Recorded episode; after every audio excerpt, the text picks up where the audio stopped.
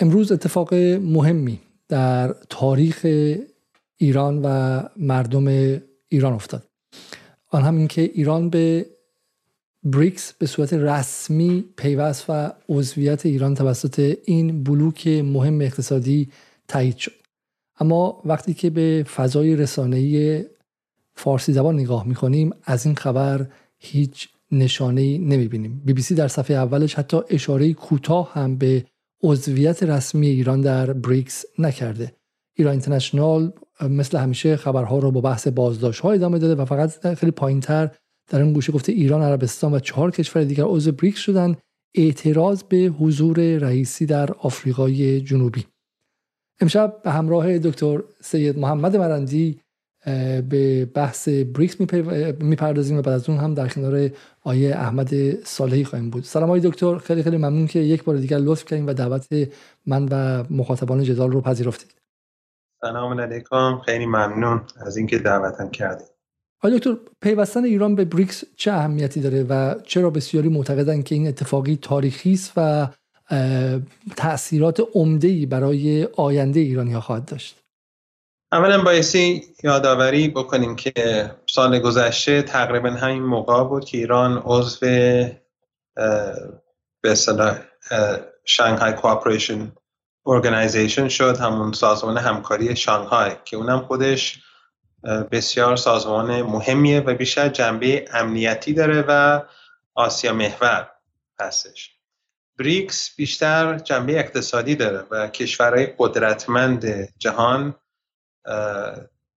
که غربی نیستن دور هم جمع شدن و می‌خوان تحولاتی رو در اقتصاد جهان به وجود بیارن که عادلانه تر باشه. ابزار قدرت در انحصار غربیا نباشه. حتی کشورهایی که رابطه خوبی دارن با با دولت غربی خواهان این تغییر هستن. حالا موضع هند برزیل فرق می‌کنه برزیل با روسیه فرق می‌کنه و چین هم با آفریقای جنوبی فرق می‌کنه. ولی در هر حال همگی می‌خوان که این تغییرات صورت بگیره. رئیس جمهور چین از پکن نمیاد از به تا آفریقای جنوبی که خیلی هم فاصلهشون زیاده بره و برگرده برای یک نمایش.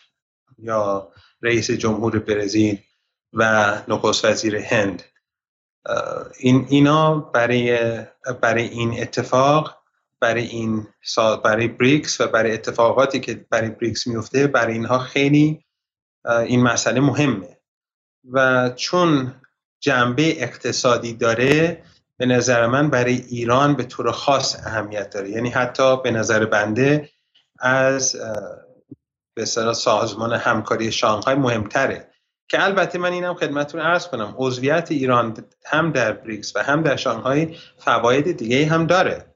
یعنی سال یک بار اجلاس سران شانگهای و بریکس انجام میشه و در حاشیه جلسات عمومی رؤسای جمهور نخست وزیرها اینا با همدیگه ملاقات می‌کنن توافقات اقتصادی، سیاسی، امنیتی خودشون رو پیگیری می‌کنن و دیدن شرکای مختلف به بهانه‌های مختلف اهمیت ویژه خودشو داره. بنابراین من فکر می‌کنم این یک اتفاق بسیار مهمیه. در قیمت مرغ هفته آینده تأثیری نخواهد گذاشت. در قیمت گوشت در ماه گوشت قرمز در یک ماه آینده تاثیر نخواهد گذاشت.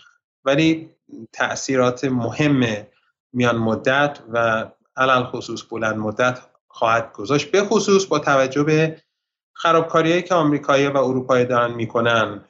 چاپ پول جنگ های بی پایان که به خصوص از 11 سپتامبر شروع شدن و سیاست های نیولیبرالی که دارن کشور غربی رو به سمت و سوی بدی می‌برن. حالا بعضی تو ایران دارن این چیزها رو باور کنن ولی فکر می‌کنم که این دوستان با این واقعیت تلخی که برای کشور غربی داره میفته بالاخره روزی با این واقعیت مجبورن مواجه بشن.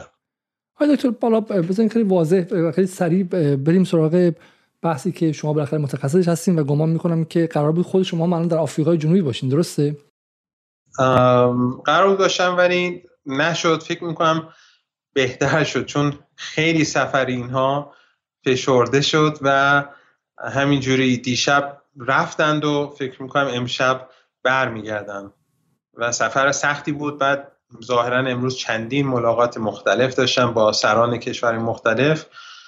فشار ظاهرا سفر بسیار فشار، فشرده بوده بسیار خب آقای دکتر می‌خوام در موضوع حرف بزنم که بریم میگم سر اصل قضیه. سر اصل قضیه اینه که من به شما تصاویر بی بی سی و ایران اینترنشنال نشون دادم ولی فقط اینها نیستن. دوستان ما در داخل هم که میگه من از بیگانگان هرگز ننالم. دوستان ما در داخل هم حجمه خیلی خیلی سنگینی داشتن. اینها تصاویر سایت های داخلی حالا من اسمشون رو نمیارم.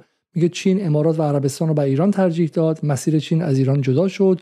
مشاور رئیس جمهور در دولت روحانی چین هم به دیپلماسی جهانی علیه ایران پیوست. چین ایران رو از نشست بریکس حذف کرد و یک حجمه خیلی سنگینی درباره اینکه ایران رو به شکلی بازی نمیده و این گردش به شرق ایران حتی شرق هم برای ایران تره خورد نمی‌کنه. ما میگم تصاویری که دیدیم از بی بی سی حتی خبر دست دوم بی بی سی هم این قضیه نبود در ایران اینترنشنال هم بهش پرداخته نشده ولی ما به اینجا که می‌رسیم آقای دکتر برای الجزیره این خبر خبر مهمیه که خبر اول یا دوم امروزه. برای همینطور برای عذر می‌خوام برای شما برای برای جاهای دیگه برای تک تک رسانه های بیرونی که من حالا گمان می‌کنم بله برای این برای رویترز خب؟ برای رویترز این خبر اوله. چرا در جهان اینقدر به این قضیه پرداختن و براشون مهم بوده؟ چرا غرب و رسانه های غربی بهش پرداختن اولا؟ و چرا در داخل ایران این قضیه اینقدر سرکوب میشه و اینقدر بی اهمیت و پیش پا افتاده جلوه داده میشه؟ من فکر می‌کنم که شاید برخی اینقدر مخالف هستن با دولت فعلی که هر اتفاقی رو منفی می‌بینن. آیه دکتر باقری ظاهرا امشب مصاحبه داشتن تو تلویزیون که البته به نظر من خیلی زودتر از این حرف بایستی در تلویزیون ظاهر می شدن ولی خب توضیحات خیلی خوبی راجع به اون توافق مبادله اسرا یا زندانیان یا گروگان ها هر جوری که بعضی از دوستان دوست, دوست دارن اسمشو بذارن. ولی خب طبیعتا از نظر ما زندانیان بودن و مال ما در اون بر آب گروگان بودن. ولی در مورد اون و پول ها صحبت کردن توضیحات خیلی خوبی دادن. ولی خب فکر می‌کنم بعضیا دوست ندارن حقیقت رو باور کنن. همه چیز رو به صورت باخت دوست دارن ببینن. وقتی که عضو به صلاح این به پیمان همکاری شانگهای یا سازمانی همکاری شانگهای شدیم گفتن اهمیت نداره. وقتی که توافق 25 ساله با چین امضا کردیم گفتن کشور رو فروختن. بعد وقتی سعودی ها یک چیز مشابه رو امضا کردن اونو به رخ کشوندن. بعضی از دوستان خب همین توافق با آمریکایی به نفع ما بود. ما دست بالا رو داشتیم. روشنه که برنامه هسته ما صلحآمیز هستیم سر جاشه. ولی این پول ها به ما تحویل داده شد در حالی که آمریکایی‌ها قبلا شرط کرده بودن که اول باید توافق احیای برجام صورت بگیره تا این اتفاق بیفته. ولی انجام شده. خب این نشون میده که شرط به نفع ما تغییر پیدا کرد. یا اینکه آمریکا و اروپا می‌خواستن تو مذاکرات منطقه‌ای دخالت کنن. ایران تونست خودش مسائل منطقه رو بدون اونها حل بکنه و دیگه اون مداخله اونها صورت نخواهد گرفت. مداخله مزر و بیجای اونها صورت نخواهد گرفت. و اینکه همه پول هامون داره آزاد میشه پولی که بلوکه شدن این برابر. خب اینا موفقیت های بزرگی بود ولی بعضی دوست ندارن بپذیرن اینا انشالله که به تدریج انصافشون بیشتر بشه و نگاهشون عوض بشه. ولی حقیقت قضیه که دنیا داره عوض میشه. این جلسه بریکس جلسه مهمی بود و نشون میده که دنیا داره داره متوجه میشه که چه تغییر تحولاتی صورت می‌گیره و می‌خوان در این در قلب این تغییر تحولات همه کشورها باشند و خوشبختانه ایران به مهمترین سازمان اقتصادی جهانی که داره برای آینده برنامه ریزی می‌کنه عضو شده. در حالی که فقط ده درصد کشورهای جهان یا 5 درصد کشورهای جهان عضوش هستن. این نکته خیلی خیلی نکته مهمیه. برای اینکه حالا یکی از کاری که می‌کنن این که اصلا اهمیت بریکس رو زیر سوال می‌برن. در حالی که من حالا بتونم یه چیز اینجا نشون بدم. بله بله در اینجا. این نظام خیلی نکته مهمیه که سال 1995 بریکس فقط 16 ممیز 9 دهم درصد از GDP جهان رو در اختیار خودش داشت. در سال 2010 26 ممیز 6 دهم درصد از GDP یعنی در واقع تولید ناخالص کل جهان رو در اختیار داشت و در سال 2023 31 ممیز 32 ممیز 1 دهم درصد. و این خیلی جالبه که در همزمان میزان سهم G7 یا کشورهای صنعتی هفتگانه به خودشون صنعتی هفتگانه میگن از پی جهانی داره مرتب کم و کم و کمتر میشه و در سال 2023 این سالی که ایران عضو بریکس شد بریکس یک بلوک اقتصادی مهمتری از G7 هست. درست فهمیدم آقای مرندی؟ بعد نکته دیگه هم هست. ببین بعضیا هی دوستان بگن ایران به یه بلوک شرق پیوسته. همچین چیزی نیست. ایران نگاهش به آسیا یک نگاه منطقی است. این من این قاره ماست. و همگرایی در آسیا چه آسیا غربی شرقی شمالی جنوبی برای ما اهمیت ویژه داره. ولی بریکس بعضی از اعضاش غربن. برزیل غرب ایرانه. جنوب غربی ماست. آفریقا جنوب ایرانه. چین هند شرق ایران هستند بنابراین این یک بلوک جهانی است. این یک به اصطلاح یک ترکیبی از کشورهاست که نسبت به آنچه که در چند قرن گذشته صورت گرفته راضی نیستن. میگن بایستی جهان عادلانه تر باشه. بنابراین ایران عضو همچین سازمانی شده از یه طرف. از طرف دیگه ایران با غرب مذاکره می‌کنه. ما توافقمون با آمریکایا یعنی که ما با آمریکایا با اروپایا در حال مذاکره ایم. هر جا منطقی با ما رفتار کردن ما به یه توافقی می‌رسیم. هر جا که منفی رفتار کردن و غیر منطقی رفتار کردن ما با اونا به توافق نمی‌رسیم. بنابراین این و به نظر من حضور ایران در بریکس حضور ایران در سازمان های دیگه رابط تقویت رابطه ایران با کشور همسایه و با کشورهای منطقه و با کشور قاره آسیا و با کشورهای جنوب دست ایران پرتر می‌کنه سر میز مذاکره با آمریکایا و اروپایا. دقیقا حالا حرف نظر میاد که برعکسه. من امروز داشتم یک ویدیوی 6 7 دقیقه از انتخاب رو می‌دیدم که حالا به خاطر به خاطر موسیقی که داره نمی‌تونم در اینجا پخش کنم. و ادعاشون اینه که ایران به خاطر جمله‌ای که استفاده می‌کنه سایت انتخاب اینه که ایران به خاطر شرقگرایی افراتیش از منافع ملی خودش دور مونده در حالی که عربستان یا بقیه کشورها امارات اینها چون با غرب ارتباط دارن این بهشون اجازه میده که از شرق هم سهم بگیرن. ولی ایران به خاطر اینکه آمریکا ستیزی ایدولوژی رسمیشه کاری کرده که چین و کشورهای شرقی هم می‌دونن که ایران چاره جز اونها نداره. برای همین به ایران باج نمیدن. در حالی که ناز عربستان و امارات رو می‌خرن اما به ایران میگن همین که از تو غیر از ما جایی نمی‌تونیم بری این شبهه که دارن خیلی تو ذهن آدم ها جا میندازن و میگن که توازن نداره سیاست خارجی ایران.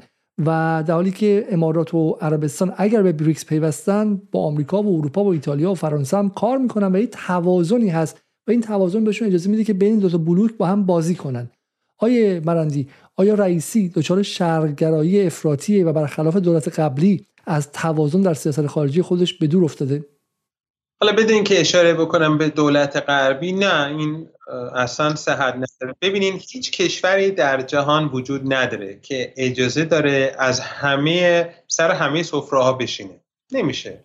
اسرائیلیا مجبورشن رابطهشون رو با چین محدود بکنن به دستور آمریکایا اروپایی هم همینطور. اروپای اروپایی که اصلا قطع رابطه کردن با روسیه علیرغم که صدها میلیارد دلار با هم تجارت می‌کردن به خاطر آمریکایا و الان deindustrialization داره در اروپا صورت می‌گیره به خصوص در آلمان که یک ضربه مهلکی است و بلند مدتی است به این کشور و به این قاره. بنابراین اونها این وسط نمی‌تونن هم خدا را داشته باشن هم خورما سعودی هم همینطور. الان تسلیحات سعودی اماراتی دست آمریکایی هست پولشون تو بانک های آمریکایی غالبا. اونا نمی‌تونه هر دو رو داشته باشن. شاید بتونن یه مقدار منوف بکنن این طرف و اون طرف ولی اینجور نیستش که همونجا هر کاری دلشون می‌خواد بکنن می‌کنن. ترکیه هم همینطوره. ترکیه هم همین توافق گندمی که با به روسیه داشتن این فعلا به هم خورده. اینجور نیستش که هم ترکیه بتونه آمریکا رو راضی بکنه هم روسیه و هم چین. ایران هم اگر دستش بسته بود چرا ما عضو به سازمان همکاری شانگهای شدیم؟ چرا ما رو راه دادن؟ یا چرا اگر ما دست ما خالیه چرا ما تو بریکس راه دادن؟ ما رو عضو دائمی کردن؟ به خاطر اینکه جایگاه رفیعی داریم. چرا آمریکایا موافقت کردن که پول های ما رو آزاد بکنن در حالی که برنامه هسته سر جاشه در حالی که ما پهباد و موشک و صنایع دفاعیمون سر جاشه به خاطر اینکه جایگاه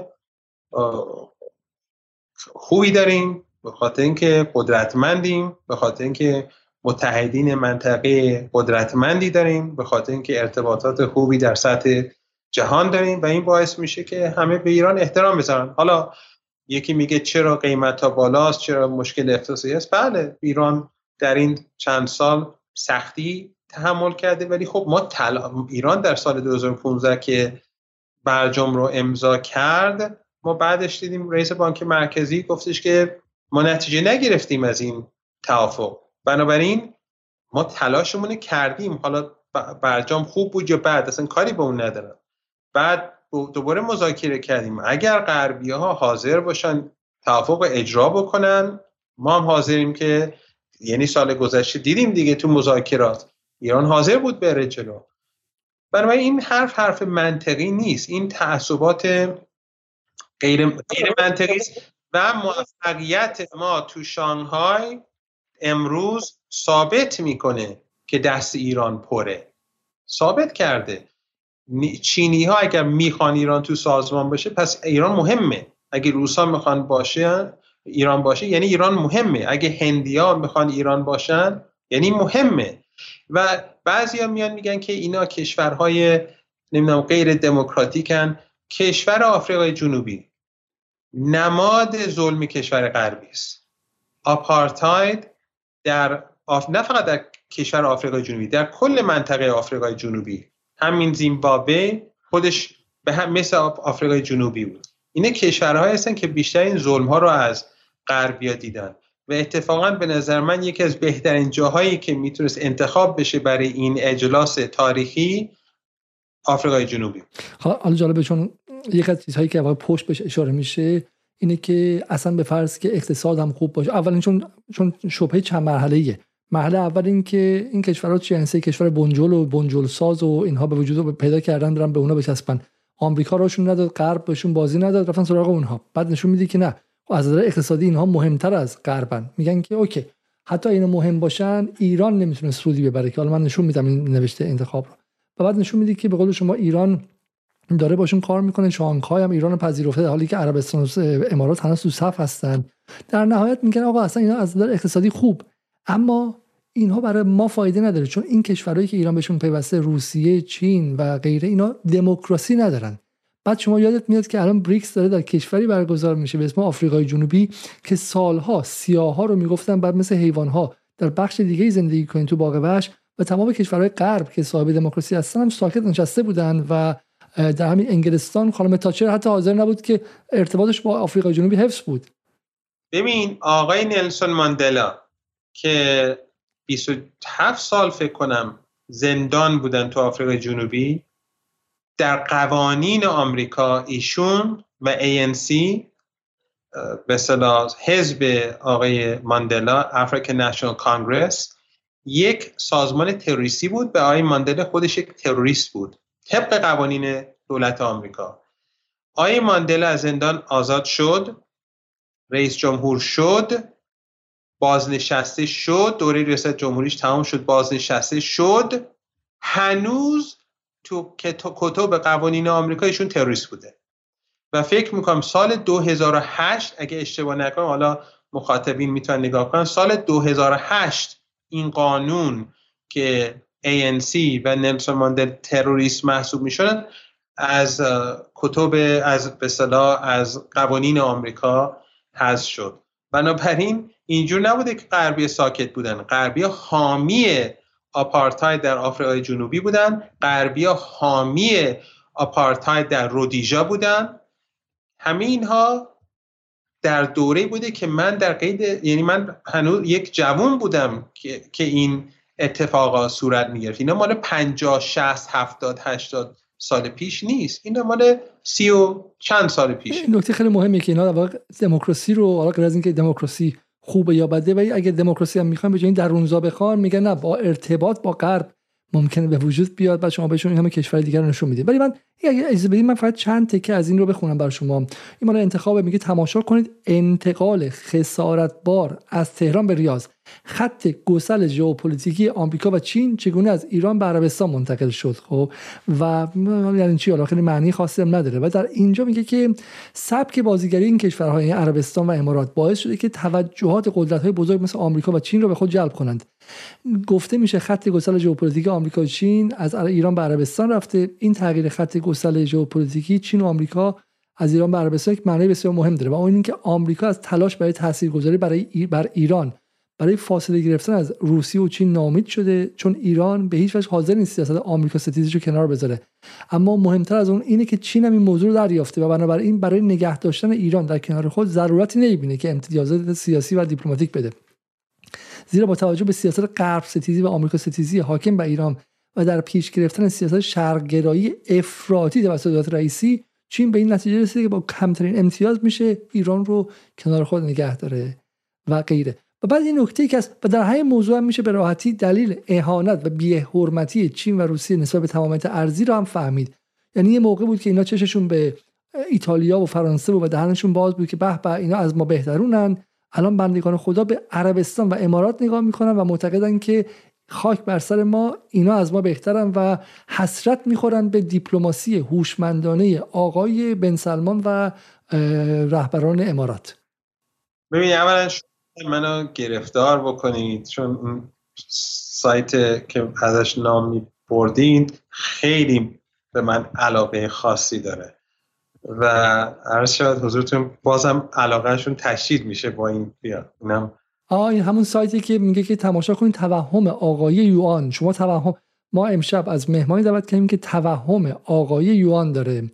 و این آقا رو با بله دیگه آرزو ضد دلار آرزوی ضد دلاری نو انقلابیون ایران محقق می شود یا نه؟ شما جز نو انقلابیون هستین آقای دکتر. بسیار عالی. نو انقلابیون دقیقا متوجه نیستم چیه ولی new revolutionaries یعنی این تازه دو هفته است که انقلابی شدین. تازه به قول معروف سر از تخم در آوردید و تازه انقلابی شدید. مثل یک جوجه جوان. حالا ما که کسی نیستیم الحمدلله تو مملکت ما خیلی جنگ رو دیدم. ولی اون بزرگواری که میگه ما نو انقلابی هستیم من نمی‌دونم اگر می‌تونستن یه ده دقیقه آتش شلمچه رو تو کربلا پنج رو تحمل بکنن نمی‌دونم یا می‌تونستن یا نه. ولی فکر می‌کنم که کسی که تو جنگ بود شاید نو انقلابی محسوب نشه. ولی در هر حال بعد فکر نمی‌کنم شریعت مداری خیلی به بند. حتی من تا حالا ایشون رو فکر نمی‌کنم دیده باشم فکر نمی‌کنم ایشون خیلی ارادت به من لطف زیادی دارم فکر کنم یه دوتا مقاله علیه منم نوشته شده تو کیهان. تو تی زدی بنده خدا من از این ور کرونا مطمئن نیستم ایشونو دیده باشم یا نه. ولی در هر حال نه بنده دنبال آقایی یوان نیستم دنبال آقایی کشور عزیزمون به مردم مستضعفین در سراسر دنیا هستم هر جایی که هستم. با هر از هر نژادی که باشن از تو هر, هر دینی رو که داشته باشن دوست دارم که فرو دستان از شرط فعلیشون در بیان. حالا این آرزویی دعایی است که داریم. حالا حالا ادعای اینها اینه که ادعای اینها در همین مقاله‌ای که شما رو نو انقلابی خوندن اینه که آقای دکتر که میگن که این بحث به شکلی ایناش در اینجا میگه دلار زدایی اگرچه فرآیندی است که ایده آن را آغاز شده می‌دانند اما من بعد این سفر رو بیارم. بله بله. اما تحقق آن به شبکه گسترده و پیچیده از صادرکنندگان وارد کنندگان معاملهگران ارز صادرکنندگان بدهی و وام دهندگان نیاز دارد تا به طور مستقل تصمیم بگیرند که از ارزهای دیگر استفاده کنند. و در حال حاضر فدرال رزرو تخمین می‌زنه که بین سال 99 تا 2009 دلار به طور کامل 96 درصد معاملات تجاری رو در قاره آمریکا 74 درصد در آسیا و 79 درصد در سایر نقاط جهان به خودش اختصاص داده. حرفشون اینه که این دلار زدایی حالا حالا کار داره ولی شما و دوستانتون فکر می‌کنین که فردا صبح ممکنه که بریکس ارز جایگزین بیاره. نظر شما در مورد اینکه ارز جایگزین هنوز اعلام نشده در بریکس چیه؟ خب بریکس بایستی تصمیم خودش رو بگیره و اقتصاددان ها و متخصصین دوره هم باید جمع بشن و راه های مختلفی رو پیدا بکنن تا ابزار تجاری و به اصطلاح مؤسسات مالی خودشون بتونن بدون یک بدون تهدید خارجی به فعالیت خودشون ادامه بدن. یعنی هم چینی ها نگران تحریم های آمریکایی ها هستن هم روسا طبیعتا با توجه به اینکه تحریم شدن نگران هستن هم هندی ها و برزیلیا و دیگران همه نگران هستن و به خصوص با توجه به اینکه دلار ضررهای زیادی داره وقتی آمریکایا حالا من اقتصاددان نیستم و واردش نمی‌خوام بشم ولی وقتی که بهره ها میره بالا دلار برمیگرده به آمریکا فشارهای زیادی به کشورهای مختلف میاد. بالاخره این کشورها می‌خوان که هم مورد تهدید قرار نگیرن هم می‌خوان یک روشی برای تجارت داشته باشن که براشون ارزون تر تمام بشه و منطقی تر بشه. این معنیشی نیست که که یوان جای دلار بگیره. شاید اصلا یک شاید روش های مختلف برای تجارت در آینده به وجود بیاد. ولی مهم اینه که فشار از روی ایران کاهش پیدا بکنه. فشار از روی شرکای تجاری ایران کاهش پیدا بکنه. حالا یوان باشه ریال باشه روب باشه یک مکانیزم درون بریکس باشه. اون حالا یه بحث دیگه است. ولی دلار هم می‌تونه در کنار اینا باشه. ولی یک اراده ای وجود داره این وسط کشورهای بزرگ جهان می‌خوان شرایط رو دگرگون کنن. خب چرا ما از این شرایط استفاده نکنیم؟ ولی اینکه تمسخر بکنن بگن نو انقلابی یا نمی‌دونم افراطی یا مثلا آقای یوان می‌خوان. این این چیزها بیشتر برای توهین و تحقیره که خب ما دائما مورد عنایت هم اینها هم مخالف برخی از کسانی که حالا به اسم انقلابی به ما فوشای این هم میدن. برای منم فرقی نمی‌کنه. یعنی من که حرف خودم رو میزم دنبالی نیست کسی کسی از من خوشش بیاد. من نظر خودم میگم. حالا اگه همه همه به اجماع از من بعدشون میاد نه بحث شما نیست نه بحث شما نیست. بحث خیلی حساب شده. الان برنامه Voice of America برنامه صفحه آخر مال آقای فلاحتی برنامه یک ساعته گذاشته نصفش درباره شماست نصفش درباره یاسر جبرائیلیه. این دو نفر رو که حالا ما در جدال هم باشون صحبت می‌کنیم ما عمدا هدف گرفته. ایران به خاطر اینکه رسانه خیلی قوی نداره تمام بار رسانهش روی افراد و اشخاص مثل شماست و اینها اتفاقا خیلی هوشمندانه شخصیت های ایران رو هدف گرفتن و دارن نقطه زنی می‌کنن و دارن سعی می‌کنن که اینها رو به صورت ترور رسانه از میدان ببر از میدان بیرون کنن و به همین هدف گرفتن شما مشخصه. اینکه شما گفتید که اروپا زمست نکته رو عرض می‌کنم که من نه اون مجری که اسمشو بردی رو می‌شناسم نه تا حالا فکر نمی‌کنم یک بار در عمرم تلویزیون آمریکا رو دیده باشم و فکر می‌کنم یاسر جبرائیلی شاید دو سه بار در عمرم دیده باشم ولی به هر حال. نه حالا بحث من چیز دیگه ولی ولی بحث اینه که هدف اینه که یه روایت دو روایت داریم ما که این برای زندگی افراد عادی هم مشخصه. یعنی بچه 18 ساله الان که میرن جلوش دوربین بلنگو رو نگه میدارن میگن که تو شاگرد اول کنکور شدی آیا می‌خوای فردا از ایران مهاجرت کنی یا نه؟ اونها همین اخبار رو می‌خونن. و دو, دو روایت متضاد داریم و در یک روایت ایران در حال بدبختی ورشکستگی فقیر شدن انزوای کامل هست و هیچ کشوری در جهان بهش به شکلی یک قرون کف دستش نمی‌ذاره. و در روایت دیگه حداقل در دو سال و نیم دو سال گذشته دولت جدید توانسته که انزوای بین المللی ایران رو از بین ببره. ایران رو عضو پیمان شانگهای کنه. امروز ایران رو عضو رسمی بزرگترین بلوک اقتصادی جهان کنه روابط منطقه‌ای رو باز کنه و اینها می‌تونه به تدریج تاثیرات اقتصادی داشته باشه. همونطور که یک فقرش آزاد شدن 6 7 میلیارد دلار پول ایران بود. حالا 7 میلیارد یه میلیاردش کم شده بسیار بده. ولی بالاخره به نظر میاد که فضای اقتصادی ایران داره باز میشه و اون انزوایی که آمریکا به واسطه فشار حد اکثری داشت به زور بر مردم ایران تحمیل می‌کرد و نوعی جنگ اقتصادی بود. اون داره باز میشه حصر داره شکسته میشه و این خبر رو رسانه های داخلی نمی‌خوان به گوش مردم برسه. رئیسی هزار تا مشکل داره آقای مرندی هم مشکل داره علیزاده مشکل داره. اما خبر اینه حصر اقتصادی ایران و 85 میلیون مردمش داره شکسته میشه. حالا این این خبر باید به گوش مردم برسه. خودشون انتخاب کنن که حالا می‌خوان در این کشور بمونن می‌خوان تجارت به روسیه بکنن با آفریقا بکنن یا نکنن. حق اونهاست. اما فکت رو هم نمی‌ذارن به گوش مردم برسه. قبول داری دکتر؟ بله من فکر کنم نگاه برخی بسیار غیر منصفانه است. حقیقت این استش که ما امروز در دنیای در دنیای زندگی می‌کنیم که غربیا گرفتاریاشون هر روز داره بیشتر میشه. جنگ اوکراین داره اروپا رو گرفتار می‌کنه و مشکلات اروپا هر روزی که جنگ میگذره بیشتر میشه. آمریکایا دارن هزینه زیادی می‌کنن تو, تو این جنگ. بعضی میگن حتی تا 500 میلیارد دلار خرج کردن به شکل مستقیم و غیر مستقیم. و خیلی خوبه که مردم مصاحبه داگلس مگرگر با تاکر کارلسن رو تماشا کنن. یک مصاحبه بسیار مهمیه. داگلس مگرگر یک فرمانده نظامی خیلی مهم سابق آمریکایی است. یک مصاحبه بلنده که خیلی تو باز دید داشته تو دنیا و خیلی بازخورد داشت.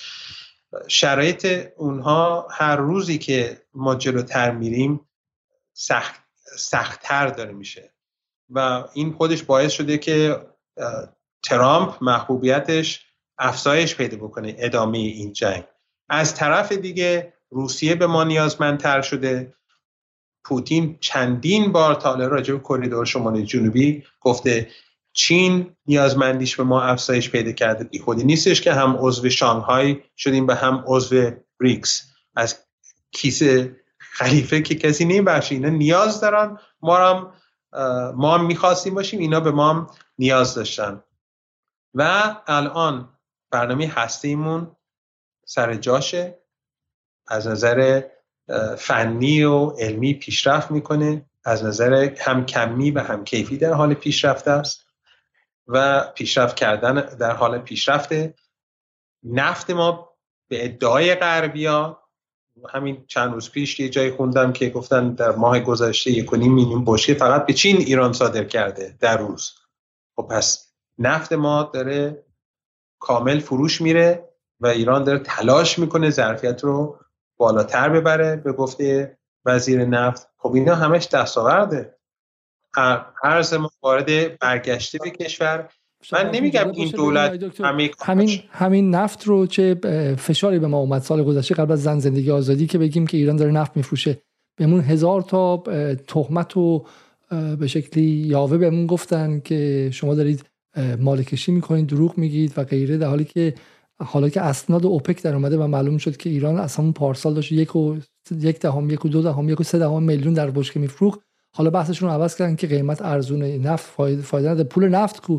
آقا اصلا پول نفت همه رو خوردن ولی ما پارسال می‌گفتیم که ایران داره نفت میفروشه و شما به ما تهمت بزنید که ما ما مزدوریم. ایران داره نفت میفروشه بر اساس اسنادی که داره در میاد توی به شکلی تانکر ترکر ها توی به قول معروف اسناد اوپک و غیره داره ایران نفت میفروشه بر اساس خود اسنادی که داره در میاد آمریکایی‌ها دارن میگن.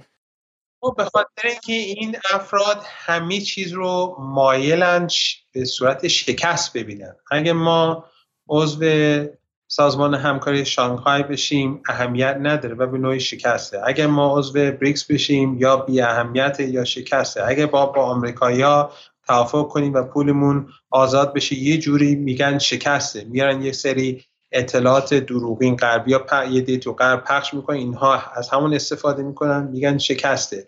هر کاری که اگر برنامه هستیمون پیش اگر موشک جدید داشته باشیم اگر برنامه هستیمون موفقیت داشته باشه همش شکسته. شکست اندر شکست اندر شکست و غربیا الحمدلله همه هیچ مشکلی ندارن. تو جنگ اوکراین دارن پیروز میشن. خب اینا دوست دارن اینجوری ببینن. ولی روند این نیستش که این دوستان دارن میگن. عربستان هم که خوشحال و خوشبخته و از شکم سیریه که حالا هم با ابرقدرت شرق قدرت ارتباط داره هم با ابرقدرت غرب. به خاطر این نیستش که هر شب که میخوابن رهبران عربستان فکر می‌کنن که فردا آمریکا ممکنه کودتای انجام بده یا پس فردا ممکنه یه نفر مثل صدام رو به جون ما بندازه برام بگه که شما مثل کویت شدین اگه می‌خواین کمکتون کنیم حالا یه تریلیون دلار بدین. متوجه نیستن که اینکه عربستان به سمت شرق رفته از شکم سیری نیست. از اینی که دو سال پیش دولت بایدن با اینکه در قدرت نبود عملا داشت بن سلمان رو حذف می‌کرد. برای اینکه آمریکا خودش صاحب عربستان می‌دونه. برای اینکه نیروهای امنیتی عربستان از آمریکا بیشتر فرمان می‌گیرن تا از داخل. و برای همین از ترس رفته و داره سعی می‌کنه که صاحبان جدیدی برای خودشون پیدا کنه. نه از روی وضع خوب. و اینکه ایران می‌تونه تصمیم بگیره در کدوم بلوک بمونه و نمونه و قضیه مثل خاشخچی هم میرفه نمی‌تونه کنفیکون کنه حتی این رو هم نمیپذیرن. آیا دکتر به عنوان سوال آخر قرار خیلی کوتاه صحبت کنم قبل از سوال آخر فقط اینم اضافه بکنم. اگر عربستان انقدر بی نیاز بود پیش شرطش رو برای برقرار به برقراری رابطه با ایران رو بر نمی داشت الان یمن می‌بینیم که شرطش اونجوری نیستش که سعودیا می‌خواستن. اگر چینی ها به ما نیاز داشت نداشتن اینها موافقت نمی‌کردن که ما عضو سازمان همکاری شانگهای و بریکس بشیم. روسیه هم همینطور هند هم همینطور. هند به ایران نیاز داره تا بتونه با آسیای مرکزی و روسیه و قفقاز تجارت بکنه. یعنی اهمیت ایران فراتر از این حرف هست و قدرت ایران هم فراتر از این حرف هست و مطمئن باشید که اگه به همین روند پیش بره خب در اقتصاد ما تاثیرات مثبتی رو خواهد داشت و این جنگ خانمانسوز اوکراین که نشان مردم همه مردم از جنگ خلاصی پیدا بکنند در همه جای جهان. ولی اگر این جنگ خانمان سوز ادامه پیدا بکنه شرایط اروپا و آمریکا دشوارتر میشه. و من یه نکته هم اینجا فقط اضافه بکنم بعد شما سوال آخر رو بفرمایید. و اون اینه که برخی از این ایرانیانی که تو اروپا که اینقدر نسبت به کشور خودشون بغض پیدا کردن به نظر من به خاطر اینه که خودشون اشتباه کردن رفتن اونجا و زندگیشون بهتر نشد بلکه بدتر شده و می‌خوان کشور خودشون رو مقصر بدونن این نسبت به جای اینکه انتخاب اینکه بپذیرن که این انتخاب انتخاب خودشون بوده اینا دنبال مقصر میگردن و رفتارشون بعضا نمیگم همه ولی بعضا به نظر دلیل واقعیش همینه. این نقد روانکاوانه درستیه اینکه شما خیلی وقتا برای اینکه آره در واقع تقصیر خود از خودتون بردارین و از عذاب وجدان خودتون کم کنید فرافکنی می‌کنیم به بیرون. ولی فقط چون گفتین که ایرانی مقیم خارج من یه مقدار تحریک شدم تحریک شدم که یه چیز کوچیک نشون بدم شاید شما بشناسید اگه یک دقیقه ویدیو رو با هم ببینیم اینجا. تو هپروته اینجوری شما بگم. ببین یعنی ببین این که چی می‌تونه بشه ما این چیزا اینجا میگیم. خب؟ ولی ایران کلا تو هپر مشکل اینه. خب؟ یک فضای بسیار سریع تو دنیا بره با سرعت. همین تحولات آفریقا رو شما نگاه کنید. چه خبره الان تو غرب آفریقا؟ فرض کنید جی سی سی با کشورهای آسیایی میانه چین با کشورهای آسیایی میانه. بعد پاکستان از ازبکستان می‌خواد ریل بزنه. عراق می‌خواد نمی‌دونم به بالا ریل بزنه نمی‌دونم.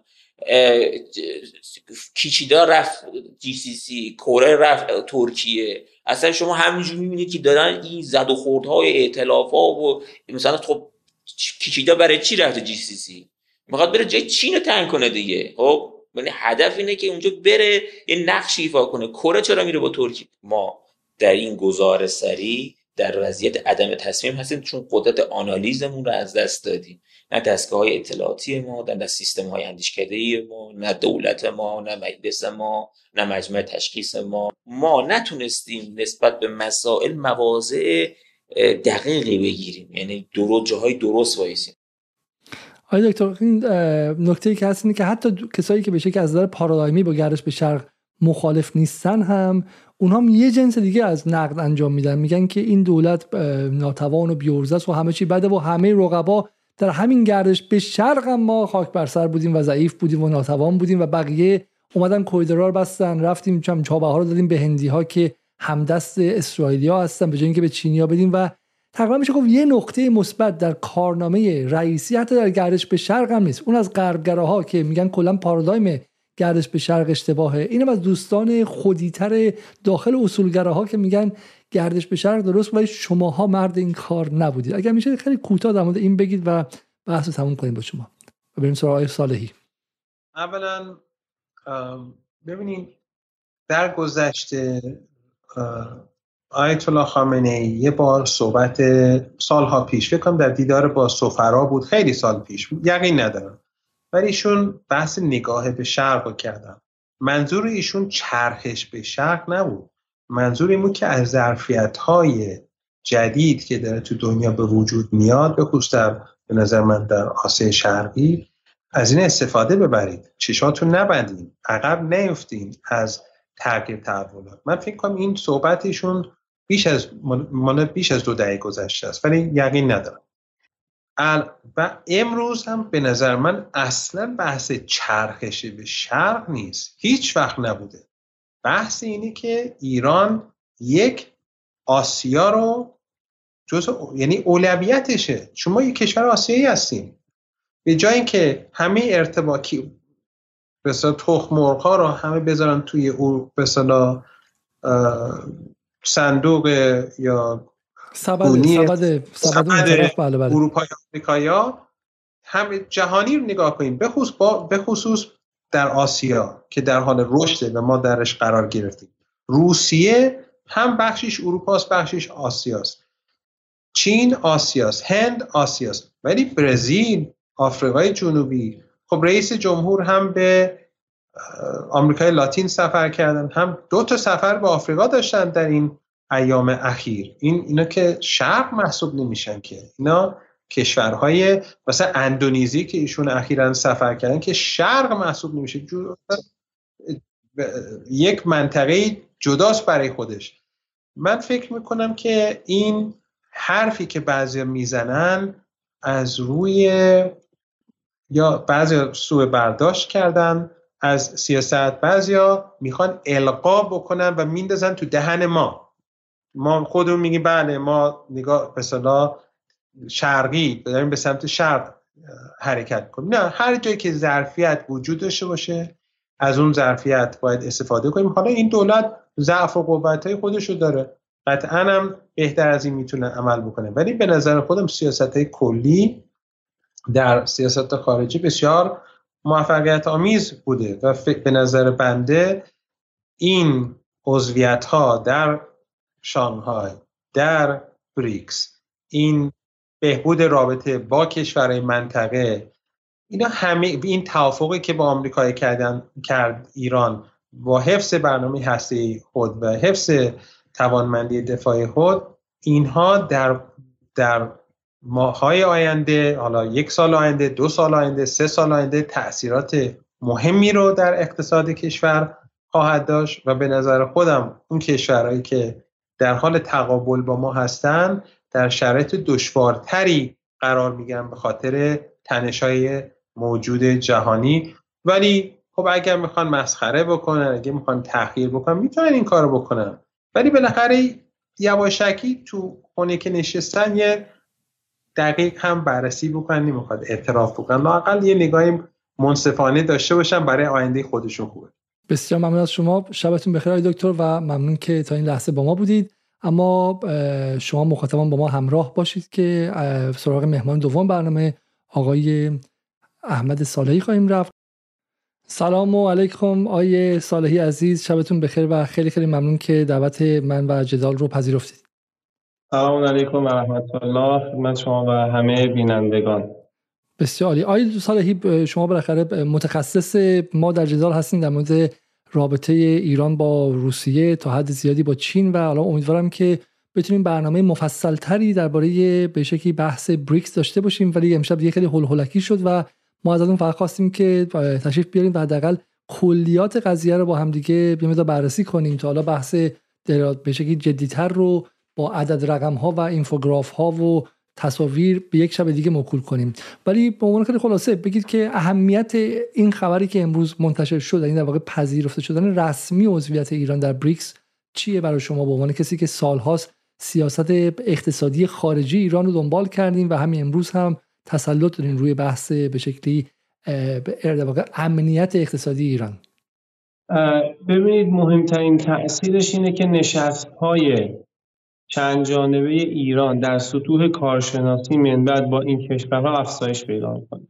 و همین افزایش روابط کارشناسی تو حوزه تجارت و طبیعتا در حوزه سیاست منجر همین که آدما ببینید زیاد با هم نشست و برخواست می‌کنن چه در سطوح بسیار عالی سیاست گذاری و چه در سطوح تجاری این باعث افزایش مراودات میشه. و اتفاق خب خیلی خوشایندی بود. یعنی شاید خود من تصور نمی کردم که شیش ماه پیش به اجلاس امسال این اتفاق محقق میشه چون خود ما هم تو زمین ناخودآگاهمون داشت این حک می‌شد که چین نهایتا بدون در واقع اجرای چیزی مثل برجام با ایران کار جدی نخواهد کرد. ولی خب افزایش صادرات نفت ایران به چین و کمیسیون مشترک اقتصادی که برگزار شد سفر رئیس جمهور ایران به چین عضویت ایران در پیمان همکاری های شانگهای که یک بیشتر پیمان سیاسی امنیتیه و بعد عضویت ایران در بریکس یه ذره اون ذهنیت رو تو ذهن خود منم رقیق کرد. یعنی بعضی از موضوعات انقدر گفته میشه که آقای علیزاده ما خودمونم بعضی اوقات نسبت بهش شک می‌کنیم و شک هم توی علوم در واقع تجربی بالاخره تو علوم در واقع انسانی. مقدمه ای می‌تونه باشه برای اینکه شما برید مجدد مطالعه بکنی و مطمئن بشی نسبت به اون مسیری که داری طی می‌کنی. و اتفاقی که امروز افتاد به نظر من من خواهشم اینه فارغ از فضای دعواهای سیاسی همه کسایی که در واقع با سیاست نگاه به شرق مشکل دارن و اون رو نقد می‌کنن یه بار از این لباس دعوا بیرون بیان. یعنی این دستکش های بکس رو ما از دستامون هم در بیاریم. چون راجع به ایران حرف می‌زنیم همه بیان پای کار و از این فرصت برای کشور منافع قابل لمس برای مردم ایجاد بکنه. تصویری که داریم می‌بینیم تصویر همین یکی دو, ماه اخیره. یعنی حالا ما چون در رسانه حافظمون دستکاری میشه و فراموش می‌کنیم ما گاهی وقتی خبری که جلو ما نشون میدم فکر می‌کنیم که اینو من دیدم بعد میگن که خودم توییت زدی در موردش. میگم من توییت زدم. میگم ولی یه ماه پیش آره تو توییت زدی. و ما فراموش می‌کنیم که به خاطر اینکه مثلا چین اومد در مورد جزایر سگانه بیانیه داد که البته ما در جدال توضیح دادیم که این بیانیه رو هر سال داده بود و امر جدیدی نبود. خیلی گفتن که چین ایران رو به کشورهای حاشیه خلیج فارس فروخت و دیگه بریکس هم بی بریکس و واقع ایران رو نخواهند پذیرفت. و بعد ما می‌بینیم که اتفاق افتاده. شما که از دور قضایی رو نگاه می‌کنید آیا به نظر شما خیلی خیلی ساده بخوام بگم واقعا امروز میگم خبر مهمیه یا اینکه نه حالا دیگه ایران رو هم از روی اجبار آوردن ولی اونطوری که حالا هم برنامه شما دیدید یا نه ولی مهم اینه که سعودی و امارات اومدن تو بریکس نه ایران چون ایران بخاطر جایی نداره بره و اینها اگه ایران تو بریکس و شانگهای هم باشه اما بهش منفعتی نمیدن. آیا این تصویری که 24 ساله دارن به جوانان ما مخابره می‌کنن واقعیه؟ بعد از این شش کشوری که امروز به بریکس پیوستن خب اندونزی و مکزیک توی صف هستن و کشورهای بسیار زیادی متقاضی پیوستن به بریکس هستند همونطور که من در مورد پیمان اتحادیه تجاری اوراسیا توضیح دادم که کشورهای زیادی من جمله ترکیه و چین خواستار این بودن که وارد تجارت آزاد با اتحادیه تجاری اوراسیا بشن. ولی این اتفاق بین روسیه و ایران افتاد. تو بریکس هم برای خود من خیلی جذاب بود که تو اولین افزایش عضو در بریکس ایران جز کشورهایی بود که بله به حال با عربستان که ما در خب، سال اخیر روابطمون هم وارد یک فاز جدیدی شده. این اینجشکاری نداره که ایران عربستان تو امان با هم وارد بریکس بشن. شما ببینید الان بزرگترین تولید کنندگان انرژی در دنیا مثلا روسیه عربستان ایران در کنار بزرگترین وارد کنندگان انرژی چون امریکا وارد کننده انرژی نیست. شاید یک مصرف کننده بزرگ انرژی باشه. ولی چین و هند و بعد در مقام بعدی آفریقای جنوبی یا برزیل اینا بزرگترین وارد کنندگان انرژی در دنیا هستن. خب این کلوب علاوه بر اتفاقات سیاسی یا اقتصادی تو سایر حوزه ها شما می‌بینید که عربستان و ایران اینجا کنار هم می‌تونن یه همگرایی بهتری هم داشته باشن. ببینید سال 2018 من یادم آقای اردوغان دعوت شد به عنوان سخنران در اجلاس سالانه بریکس که در همین آفریقای جنوبی هم و من اون سال خیلی حسرت خوردم. خب ما اون سالها دولت آقای روحانی در ایران بر سر کار بود. خود دولت آقای روحانی هم اساسا با همون استدلالی که ما اگر بخوایم می‌خواستیم که با شرق و چین کار بکنیم رنج برجام رو به خودمون نمی‌دادیم فضاش مشخص و ما خیلی حسرت میخوردم که ما بعد از اینکه همه دنیا الان ترکیه که 50 سال قلاب اقتصاد خودش رو به غرب وصل کرده حالا داره خیلی آرام و زیرکانه این قلاب رو باز می‌کنه و به بریکس وصل می‌کنه و جای رئیس جمهور ما خالی بود واقعا تو اون سال با من سخنران مدعو. ولی می‌بینیم که یه تغییر دولت حالا من خودم می‌فهمم یه خورده دارم سیاسی صحبت می‌کنم. شاید خودم به خودم باید این تذکر بدم. چون واقعا دوست دارم که همه این فرصت رو علا رقم این که ممکنه فکر بکنیم که خب حالا اون گفتمان ما داره یه ذره ضعیف میشه ولی یه مقداری بیمون بزنیم کنار و از این فرصت برای کشور استفاده کنیم. و الان خیلی خوشحال شدم من این نکته بگم این نکته بگم. شما میگید خب این روحیه دوستانه شما و روحیه صلح شما خیلی خیلی قابل احترام جناب صالحی ولی شما وسط جنگ هستید و اگر بخوایم گفتگو تمدن ها کنیم ممکنه همون اتفاقی بیفته که با اصلاح طلبان سال 78 80 افتادن یا بوش دور تا دور ایران محاصره کرده بود و اینا می‌گفتن گفتگو تمدن ها. من به شما یه فقره نشون بدم. همین امروز که ما داریم با هم حرف می‌زنیم حالا یه تیکه بود که تو برنامه انتخاب بود که می‌گفتن که ایران واقعا همه چی باخته چون توازن نداره. یه بار دیگه هم اینجاست که من به شما نشون بدم. همین امروز راه افتادن که عکس های بن سلمان رو دارن تو بازار فرش ایران میفروشن و این ملت چه نشستید که خاک بر سر شدید و کشورتون رو بی غیرت شدید و روی خون بچه های یمن موج سواری دارید می‌کنید و عکس بن سلمان هم که تا سه ماه پیش بهش لعنت میفرستیم به عنوان وهابی داره میاد. یعنی سعی می‌کنه که رابطه ایران و عربستان رو خراب کنه. همزمان بگه که ورود به بریکس اهمیت نداره. و یه سری کشور قرازه و بیفایده هستن و این فرصت رو بگیره. چون بالاخره فرصت شما پاتون توی زمین واقعیت اقتصاد ایران هست. بالاخره کی باید بریکس رو ترجمه کنه های صالحی؟ تاجرا صادر کننده ها وارد کننده ها فعالان اقتصادی سیاستگزاران نمایندگان مجلس تولید کنندگان در داخل ایران جوانان استارتاپ باز و استارتاپ دار. اینا هستن که بعد فرصت بریکس رو ترجمه کنن و برن الان با برزیل کار کنن برن الان با هند کار کنن به جای اینکه چششون به آلمان و فرانسه باشه. و این به نظر میاد که این فضای جنگ رسانی داره سعی می‌کنه که با ایجاد اختشاش شناختی این فرصت رو از ما بگیره. بله اونا که اسم بردید کاربرها و یوزرهای بریکس هستن. اون کسی که درست شما میگین باید فضا رو باز بکنه رسانه ها هستن.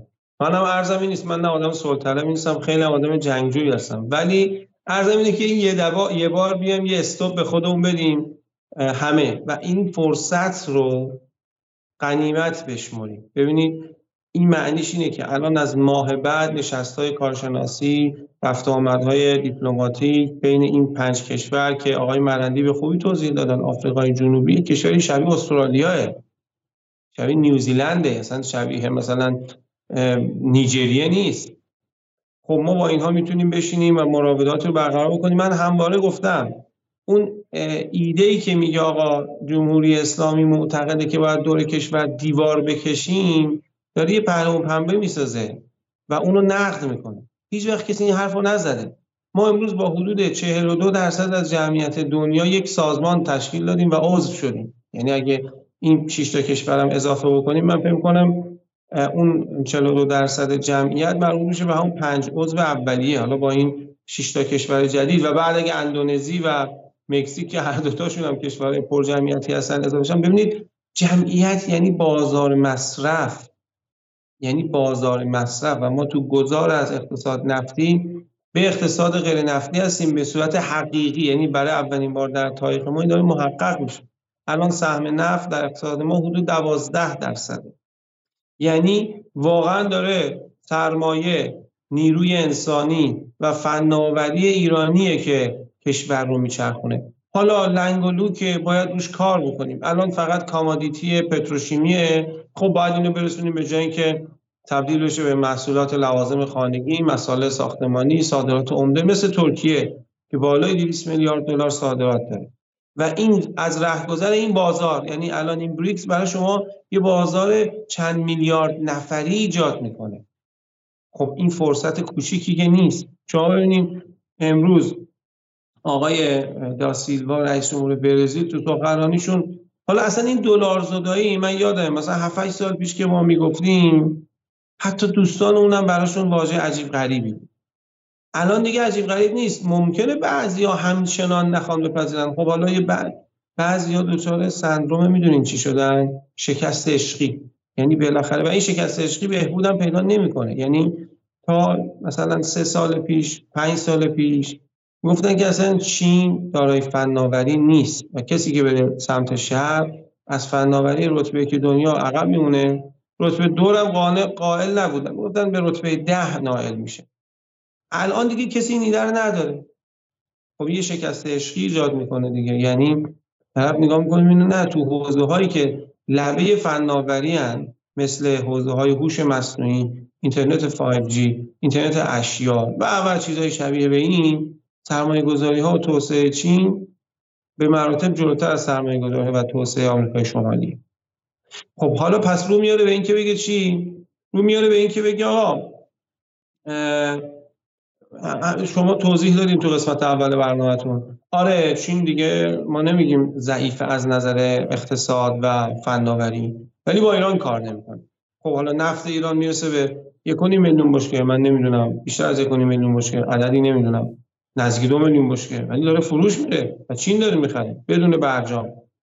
من مخالف برجام به اون نیستم یعنی مخالف. من همیشه تو برنامه شما چند بار عرض کردم.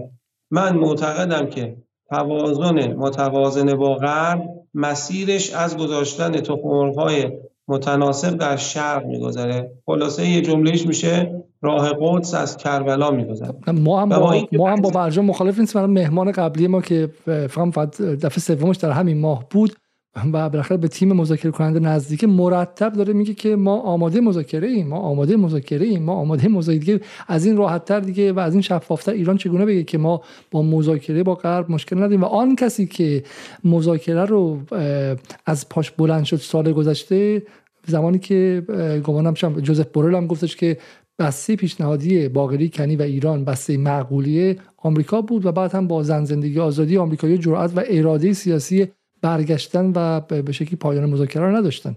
و الان هم بالاخره که این امتیازاتی که ما در ماه اخیر در خصوص منابع بود که شدن از امریکا گرفتیم ببینید تو عرصه موازنات بین المللی چیزی به نام لطف و اینا که خب معنی نداره که همه چیز بر مبنای توازن قدرته. حتی اون که ما فکر کنیم قدرت زبان انگلیسیمون خوبه پس می‌تونیم بریم امتیاز بگیریم. اینو من فکر نمی کنم اینو من حتی فکر نمی‌کنم خود آقای ظریف بهش قائل باشم نمی‌دونم. واقعا حس ندارم خودشون هم احساس می‌کنن که قدرت مثلا fluency در زبان انگلیسی به شما کمک می‌کنه که یه امتیاز عجیب غریبی بگیرید. نه.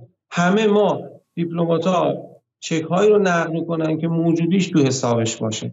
یعنی اگر ما تو یک ماه گذشته هم توفیقاتی داشتیم من فکر می‌کنم دقیقا میوه عضویت در شانگهای اتحادیه تجاری اوراسیان مذاکرات بریکس و و سفر آقای رئیسی به چین. یعنی ما وقتی میریم چند تا تخم مرغ می‌زنیم مردم تو سبد شهر باز من قبلا تو این برنامه عرض کردم که میگن نگاه افراطی راهبردی به سمت شهر اصلا اینجوری نیست. یعنی میشه به قاعده اثبات کرد که در طول 44 سال گذشته عمده غریبه به اتفاق از تصمیمات مدیران کشور ما چه در سطح senior چه در سطح junior وقتی می‌خواستن تصمیم بگیرن گزینه غربی رو انتخاب کردن. گفتم در صنعت پالایشگاهی در صنعت پتروشیمی در صنعت فرودگاهی در صنعت خودرو. تمام بازار ما اونجایی که ما می‌تونستیم انتخاب خارج داشته باشیم انتخاب غربی رو انجام دادن بخش دولتی ما. عمدتا قریب به اتفاق. پس این که ما اصلا نگاه ما الان تازه در مقطع هستیم که میگیم نگاه به شرق یعنی آقا یه, یه سر رو کنیم و به شرق یه نیم نگاهی هم بیاندازیم. اینو تعبیر می‌کنم به اینکه ما همه تخم مرغام داریم می‌ذاریم در سبد در سبد شرق اگر کسی بگه همه تخم مرغای ما در سبد غرب بوده حالا می‌خوایم یک دو تا تخم مرغ برداریم و در سبد شرق هم بگذاریم تعبیر دقیق تری و میوهش هم شما دیدید. هم تو مناسباتی که افزایش فروش نفتمون منافع برامون ایجاد کرد افزایش صادرات غیر نفتیمون منافع برای ایجاد کرد خب 53 میلیارد دلار صادرات نفتی 50 نمی‌دونم چند میلیارد دلار 53 میلیارد دلار صادرات غیر نفتی یعنی غیر از نفت خام 55 6 میلیارد دلار صادرات نفت خام و بعد آزاد شدن این پول های بلوکه شده اینا همه یه پکیجن. اینا همه یه پکیجن و اگر ما می‌خوایم ببینیم که چه ما فایده داره سیاست نگاه به شرق اینا رو باید همه کنار هم ببینیم و همون جمله من که کردم راه قدس از کربلا میگذرد. ما اگه می‌خوایم به توازن برسیم گفتم ترکیه چجوری همیشه به ما فخر ترکیه رو میفروشن؟ میگن می‌تونه توازن برقرار کنه. خب ما از سال 2003 تا 2005 بعد از سال 2015 تا 2017 یعنی از 2014 تا 2017 خب هی رفتیم در خونه غرب و در زدیم تا اونجایی که تونستیم و نتیجه نداد. حالا اومدیم بکاف کردیم گفتیم آقا بعضی وقتا شما نباید هی برید در خونه اون فقط در خونه اهل بیته که شما باید بزنی و جای دیگه نری. نه گاهی اوقات اینجا شما در می‌زنین جواب نمیدن دیگه در نمی‌زنیم میری یه مهمونی خونه یکی دیگه از فامیلاتون بعد می‌بینی خودش میاد میگه آقا این پولا رو می‌خوای آزاد کنیم کاری نکردیم ما ما برجامی امضا کردیم که گفت بیا پولاتون آزاد می‌کنیم.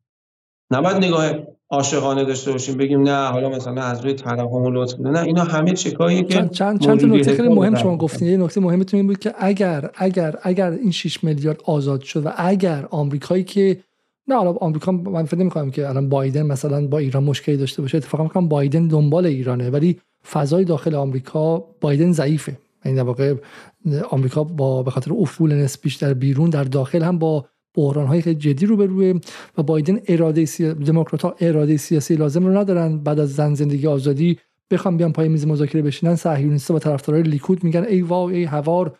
رفتن با چه می‌دونم با قاتلان جوانان نشستن و غیره. به اون اسم بهانه میارن ولی همین که بایدن برخلاف اون فضای عمومی در سنا و کنگره اومد سر این 6 میلیارد با ایران مذاکره کرد شما خیلی نکته مهمی گفتین.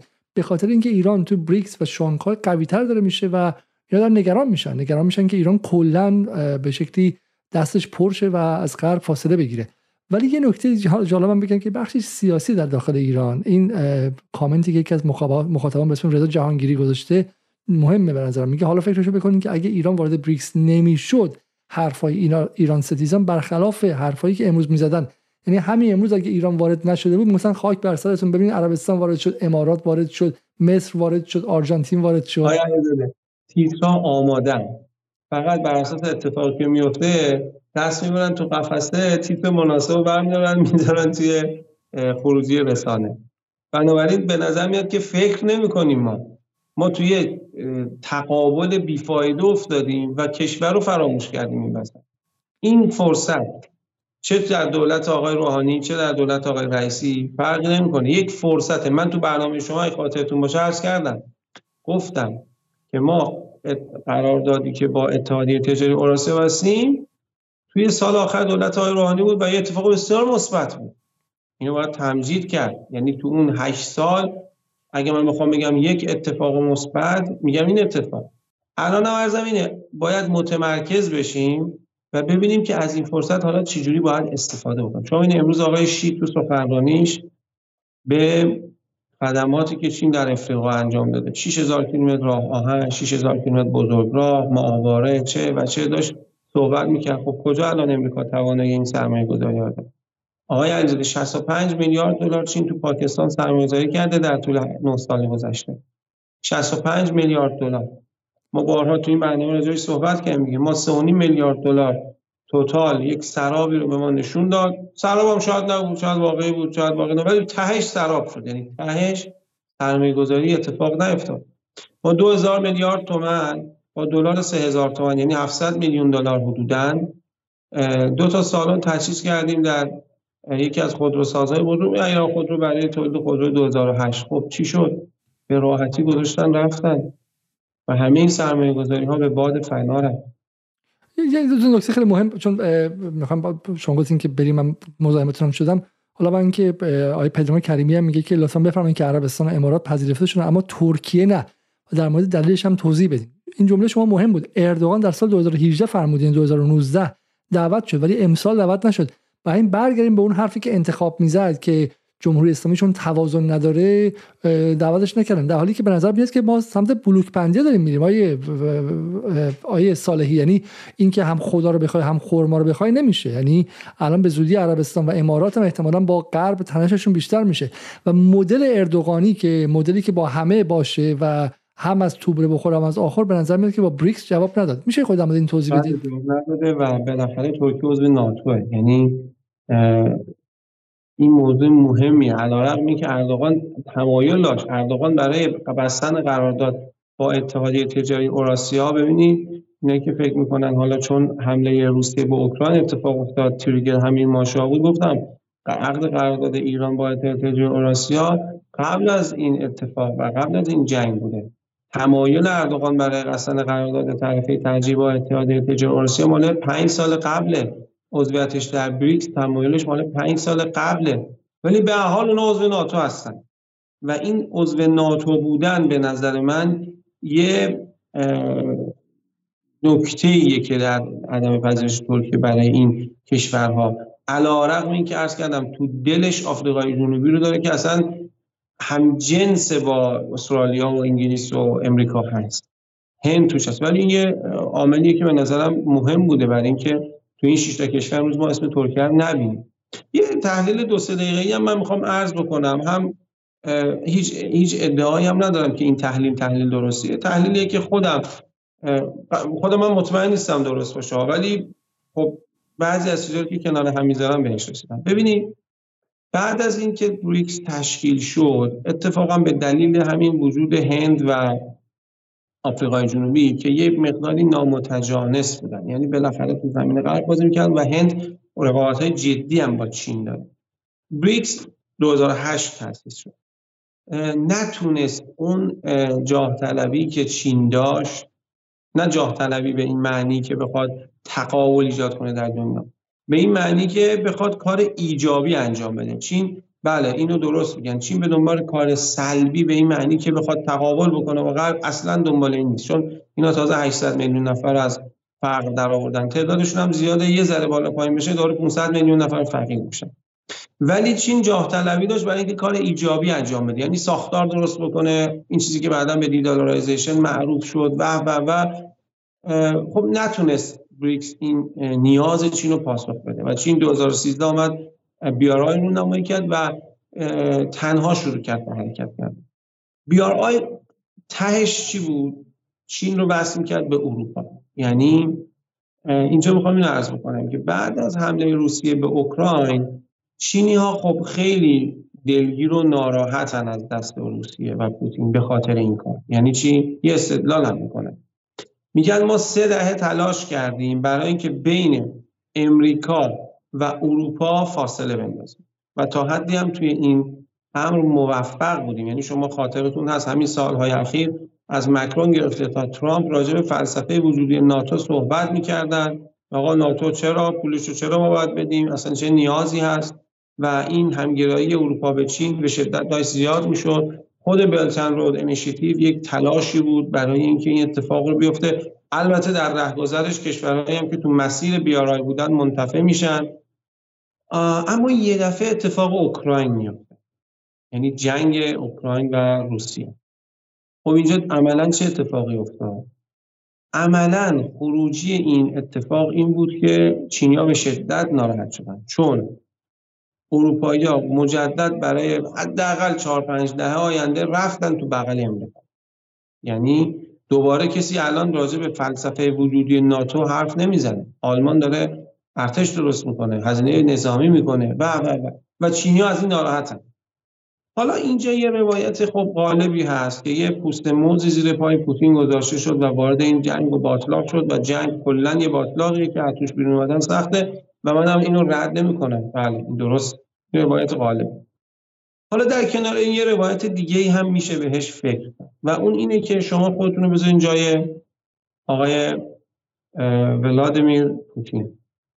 خب با خودش احتمالا فکر کرده که نظم در حال تغییر قطعیته. یعنی امروز از آقای از خانم جنت یلن و رئیس Fed در hearing های کنگره راجع به dedollarization می‌پرسن. یعنی دیگه این بحثی نیست که توی اتاق فکر مسکو و تهران باشه. الان خیلی جالبه من یوتیوب بعضی وقتا تو این ماهای اخیر می‌بینم اصلا دیدارایزیشن یک مومنتوم عجیب و غریبی گرفته. این ترم خیلی ترم معروفی شده. دیدارایزیشن دلار زدایی دیگه. ببین فارسیشو بگیم که مخاطب بله، دلار زدایی. بله. دلار زدایی به معنی حذف دلار از تجارت خارجی. حالا چون یه دلار زدایی هم که اونو اونو منظورم نیست. این حذف دلار در تجارت خارجی.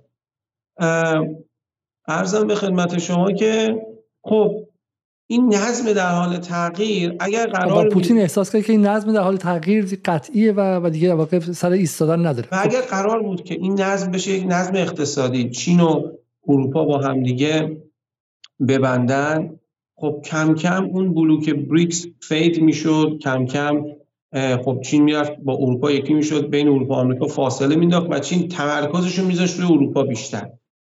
و اینم یه ترندی بود. اما این اتفاق جنگ اوکراین یه جورایی زدن زیر میز بود. یعنی چی؟ یعنی دیگه امروز احتمال اینکه اون طور که اروپا با روسیه تو بغل هم رفته بودن و میلیاردها صدها میلیارد دلار تجارت داشتن قطعا اروپایی دیگه با چین تو این فاز نخواهند و امروز شما هم تو سطح روشنفکریشون هم تو هم تو سطح رسانه ایشون هم تو سطح سیاستمدارانشون اینو می‌بینیم که آقا چین هم مثلا روسیه دومه و قابل اعتماد نیست و حالا استدلال های از این قبیل. معنی حرف چیه؟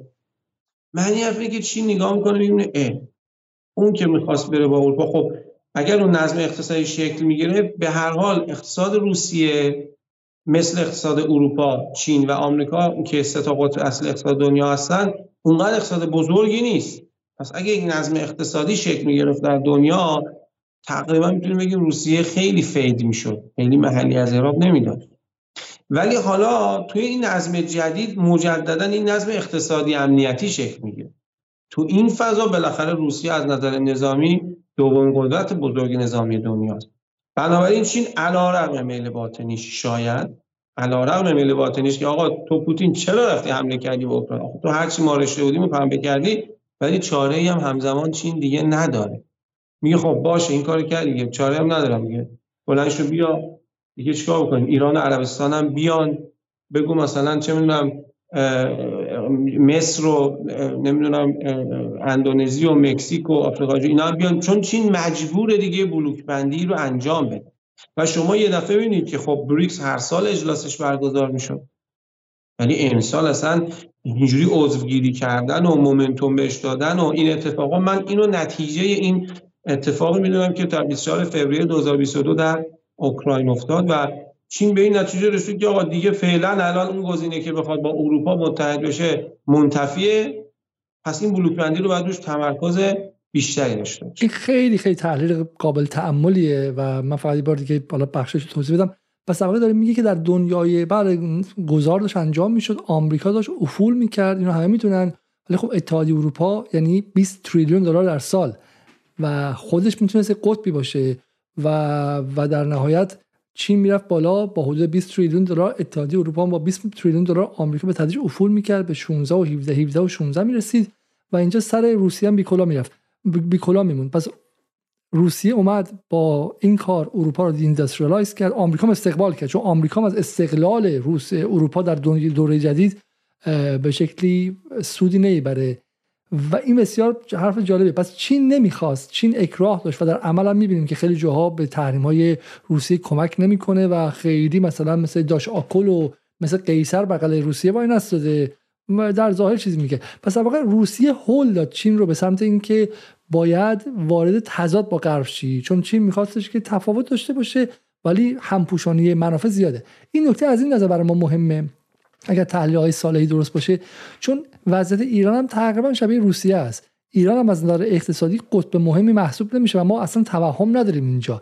ولی ایران از نظر امنیتی و نظامی مثل روسیه قوی محسوب میشه. برای همین اگر اون نظم افول آمریکا به شیوه قدیم و پیش از جنگ اوکراین اتفاق افتاده بود خب اروپا قوی بودش و چین قوی بودش تو منطقه هم کشورهایی که از نظر اقتصادی قوی هم مالزی و اندونزی و اینا می‌رفتن بالا سر ایران بی کلاه میموند. ولی در امنیتی نظامی شدن دوره گذار اتفاقا کشوری مثل ایران خیلی اهمیتش بیشتر میشه و می‌تونه سود بیشتری ببره. درست آقای صالحی؟ بله. شما ببینید الان تو این یک سال گذشته یه دفعه ما مسئله 17 18 ساله رفتیم. ما از سال 2001 می‌خواستیم عضو پیمان شانگهای بشیم. بعد فروش نفتمون افزایش پیدا کرد با عربستان روابطمون بهبود پیدا کرد عضو بریکس یعنی اینا رو الان ما بعضیش الان یادمون نمیاد. بخوایم بگیم 10 تا رو پشت هم می‌تونیم اینجوری بگیم.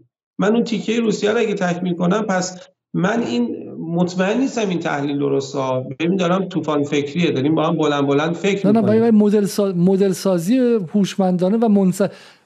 coherent منسجمه و اجزاش به هم دیگه می‌خوره. روسیه رو همچنان تو نظم جدید جزو یکی از محورهای تعیین کننده نگه داشت.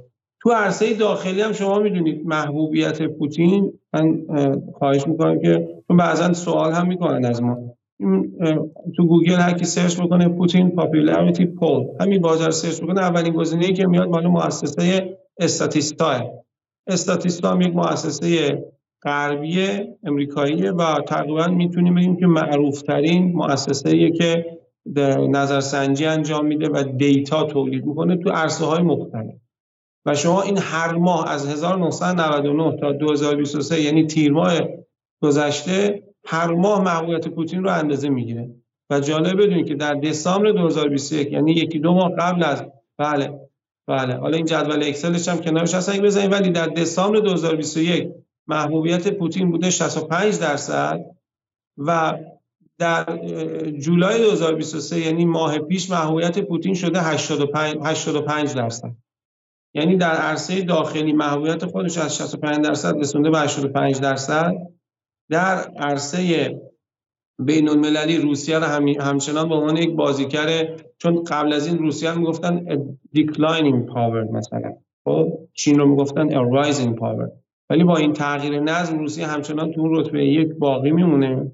و خب حالا در آینده تاریخ هم اگه مردم روسیه بخوان راجع به بالاخره پوتین قضاوت کنن همیشه مردم میگم در کشور ما مثلا کسایی که چیز داشتن و بالاخره یاد خاطری خوبی ازشون به جا مونده. مثلا شما نادر شاه رو می‌بینید من حالا اطلاع تاریخی خیلی خیلی کم آدم از صفره.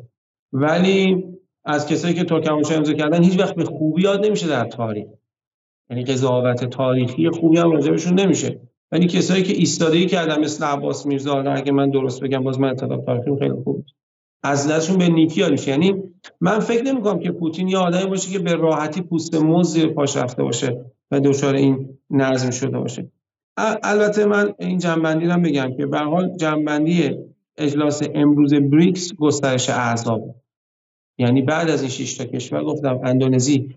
اندونزی شما می‌دونین پیش بینیش تو پنج سال آینده اینه که جزء پنج قدرت اقتصادی دنیا باشه. عجیب غریبی رشد اندونزی یعنی بعد از اون رشد عجیب غریبی که مالزی در دهه 90 میلادی داشت الان اندونزی یکی از کشورهایی که حالا من خیلی خوشحال شدم رئیس جمهور ما چند ماه پیش به اندونزی سفر کرد. کشور مسلمان 200 خورده میلیون نفر جمعیت و عضو بعدی که به بریکس می‌خواد اضافه بشه.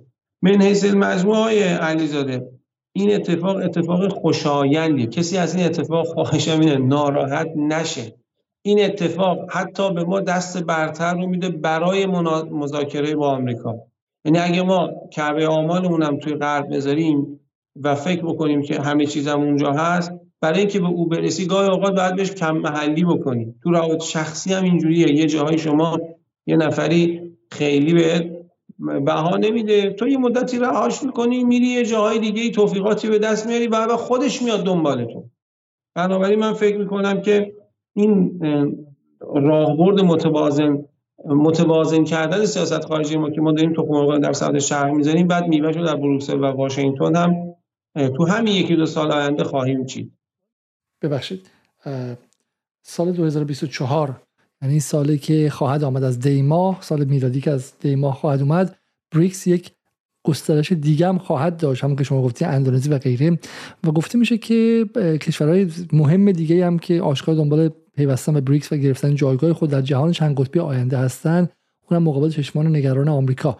80 درصد نفت جهان 30 درصد 33 درصد تولید ناخالص کل جهان بخش عمده منابع انرژی غذا معادن و فناوری در تحت تسلط بریکس قرار می‌گیرن و اون لحظه اکولیبریوم رو ما داریم تجربه می‌کنیم. اکولیبریوم جایی است که حالا الان هم همچنان می‌بینیم که بین G7 یا G7 و در واقع غرب در سال 2023 که با آبی مشخصه و قرمز که بریکس که 32 درصد همچنان با همدیگه برابرن.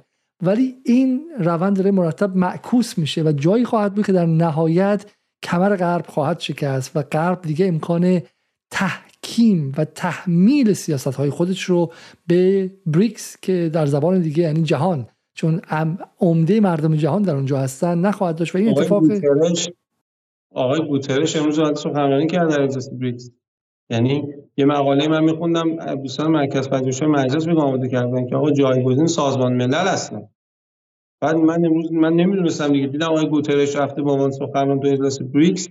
خب دیدم که نه این اجلاس بریکس یه بحث جی... حالا اگر رسانه های مثل ایران اینترنشنال یا بی بی سی اینا رو ignore می‌کنن یا نادیده می‌گیرن دیگه اینا به نظرم دارن آخرین ضربات رو به اصالت رسانه‌ایشون می‌زنن. نباید این کار بکنن. وقتی که تو سی ان ان خبر اول میشه تو رویترز خبر اول میشه بعد یه دفعه اینجوری من خواهش جوونا به این فکر می‌کنن خب چرا باید یه همچین خبری تو این رسانه ها نادیده گرفته بشه.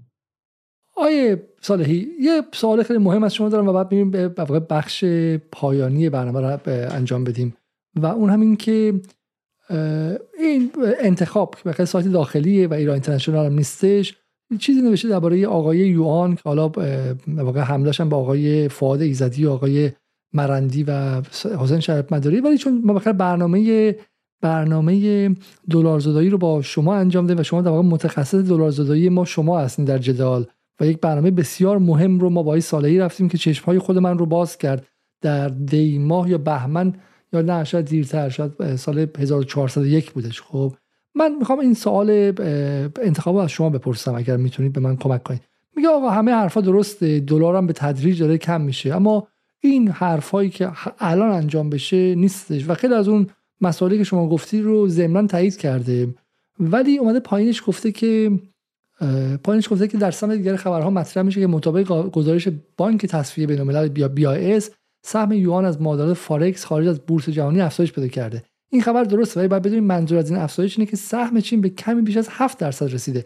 این در حالی است که تقریبا 90 درصد معادلات فارکس جهانی با دلار انجام میشه که معادل 6 ممیز 6 تریلیون دلار در سال 2022 بوده.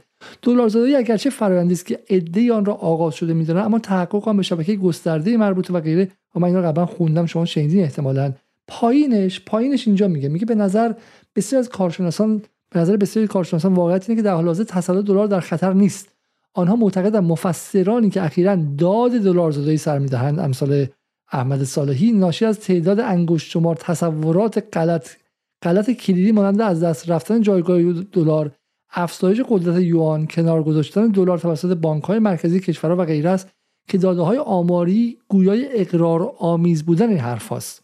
کارشناسان پیش بینی می‌کنند که در صورت تداوم روند فعلی دلار زدایی 24 سال زمان لازم داره تا تا 12 درصد دیگر از میزان ذخایر ارزی جهان به دلار کم شه قدرت فعلی دلار به حدی که حتی اگر در ربع قرن آینده این 12 درصد کاهش هم رخ بده بعد از اون باز هم دلار به عنوان ارز مسلط نقش اصلی رو خواهد داشت و نزدیک به 50 درصد ذخایر ارزی با دلار خواهد بود. این اما حرفی که پویا ناظران در اون برنامه با من زد و معتقده که دلار زدایی تا سال 2050 اتفاق نخواهد افتاد. برای همین اگر دلار شما رو تحریم کنه و یوترن دلاری نداشته باشید حالا حالا ها با شانگهای و بریکس و اینها به جایی نمی‌رسید. شما نگاهتون به این چی؟ حالا از یک سمت کسایی هستن که فکر می‌کردن که همین امسال بریکس ارز جایگزین رو اعلام می‌کنه و دلار فردا صبح از بین میره و عده هم هستن مثل انتخاب و دوستان دیگه که میگن سالهای سال دلار همچنان آقای جهان خواهد بود. اما شما درباره پایان سلطنت دلار سالها صحبت می‌کنید. نگاه شما چی ببینید ما وقتی راجع به پایان سلطنت دلار صحبت می‌کنیم راجع به پایان دلار صحبت نمی‌کنیم. این نکته یعنی دلار هم ممکنه بشه یک ارز جهان روا در کنار 5 تا آلترناتیو دیگه که 20 درصد 30 درصد هم سهام داشته باشه در تجارت جهانی. این فارکس معاملات فارکس با تجارت متفاوته. شما الان سهم دلار از 73 درصد در تجارت رسیده به 57 درصد. این یک سقوطه اگه نگیم یک افول. ولی من همیشه از واژه افول استفاده می‌کنم. یعنی اینکه ما بگیم یه دفعه دلار منفجر میشه اینا نیست. ولی اگه ما بریم سراغ فارکس ما داریم راجع به استفاده از دلار در تجارت صحبت می‌کنیم. پس اینکه این سایت انتخاب اومده از معاملات فارکس داره استفاده می‌کنه بگه سهم دلار توش 90 درصده داره یه ذره میپیچونه. نه سهم دلار در تجارت از حدود 72 درصد به 57 درصد رسیده و این یک دیکلان یا یک افت بسیار محسوسه حالا همین که پذیرفتن 24 سال دیگه دلار زدایی میشه به نظر من خیلی جای خوشحالی داره. یعنی نه نه نه 24 سال دیگه 12 درصدش کم میشه گمانم درسته؟ عددشون این بود که 12 درصد کم میشه از اون 58 درصد میشه مثلا زیر 50 درصد. ببینید ما داریم راجع به چی حرف می‌زنیم؟ ما داریم راجع به این حرف می‌زنیم که چرا تحریم های آمریکا وقتی کمربندش رو صفر کرد ما تنفسمون اصلا دیگه به زور به تپش افتادیم. بخاطر اینکه همه چی رو دلار بود. وقتی دلار بشه اصلا دلار بشه از نظر من دلار اگه بشه 50 درصد تجارت خارجی جهانی دلار زدایی محقق شده. ما که دنبال حالا نابود کردن آمریکا نیستیم به اون معنی. ما اول دنبال اینیم که بتونیم دایورسیفای بکنیم یعنی تنوع ببخشیم به سبد ارزی تجارت خارجی خودمون. این یک. دو اینکه آقای علیزاده رفتار دلار زدایی در بین کشورهای دنیا خطی نیست. ببینید یه نمودارهایی هست من حالا ترم فنیشو فراموش کردم ولی این کسایی که مخصوصا تو بورس هستن مثلا یه دونه ساپورت یا مقاومتی وقتی یه قیمتی داره این قیمت افت می‌کنه دو سه بار این مقاومت رو می‌زنه. اگه این مقاومت مقاومت محکمی باشه عبور می‌کنه قیمت برمیگرده میره بالا. ولی اگر این مقاومت میگن اگه شکست یوهو میره تا فلان عدد به مقاومت بعدی بخواد برسه. یعنی ما نه بگیم خب 20 سال طول کشیده که مثلا از 72 درصد رسیده به 58 درصد یعنی 14 درصد از سهم دلار در تجارت جهانی کم شده. خب الان 20 مثلا 20 سال دیگه هم میگذره 12 درصد کم اینجوری نیست. ببینید وقتی یهو عربستان میگه من می‌خوام با عربستان. مگه شما تا یک سال پیش اگه به کسی می‌گفتی عربستان خود آقای پویان آزاد که شما اسم می‌گفتن عربستان نفتش رو می‌خواد به یوان بفروشه به چین. کسی باورش می‌شد. من یه بار مفصل توضیح دادم تو اون برنامه. ببینید چین بازارهای مالیش عمق بازارهای مالی نه در حرف درست. ولی اومده چیکار کرده؟ یه چیزی شبیه مارشال پلن رو تو دنیا ایجاد کرده که گفتیم اسمش شده بی آی حدود 1500 میلیارد دلار کف عددی که گفته میشه چون دیتاهاش به اون معنی شفاف نیست. تا 8 تریلیون دلار هم راجبش صحبت میشه. یعنی یه مارشال پلانی که ده ها برابر بزرگتر از مارشال پلن. و داره تو کشورهای اجرا میشه مارشال پلن تو کشور اروپایی میشه. این توی جایی از دنیا داره برگزار میشه که اینا به راحتی چیز می‌کنن. یعنی اینجوری نیستن که هم پیمان های امریکا باشن. و شما پنج سال بعد تو دنیای زیست می‌کنی که اینا باید این وامایی که گرفتن یا سرمایه گذاری های شکل شده در کشورشون رو به چین برگردونن با یوان. پس یه دفعه دیمند یا تقاضا روی یوان یهو جامپ می‌زنه خطی نباید نگاه کنیم یه مثال دیگه بزنم. به ما همین نقدینگی اونا تو کشورم که زیاد میشه این بمبش که می‌خواد به ترکه اینجوری خطی زیاد نمیشه. یه دفعه مردم اصطلاحا چه رفتار توته توده مردم یعنی مثلا چجوری یعنی مردم رم می‌کنن هجوم میارن به بازارها. یعنی عدم قطعیت عدم اطمینان روانی که اتفاق میفته یو قیمت ها پنج برابر میشه سه برابر میشه. حالا همون چیزی که بهش میگن انتظارات تورمی. خب تو رفتار کشورها هم همینه. بالاخره 80 سال شما تصور کنید تمام باهای پولی که بودن لیر استرلینگ قبل از اون پولای رایج دیگه یه دوره مثلا 80 ساله همشون تقریبا رفتن. بعد یه دفعه تو 20 سال چیز شدن جایگزین شدن حالا این جایگزین این دفعه ما معتقدیم که اینجوری نیست که جایگزین بشه جاش بشه یوان. حتما یک تنوع بخشی و diversification چه اتفاق میفته مثلا شما پدیده cryptocurrency روش برنامه‌ای نداشتین هیچ وقت نمی‌دونم فکر می‌کنم نداشتین. او اصلا خودش دنیاییه. خب چی نگاه کردید؟ عمق بازارهای مالیش یا بانکداریش تو دنیا مثل یوان نیست مثل دلار نیست ابزار نداره.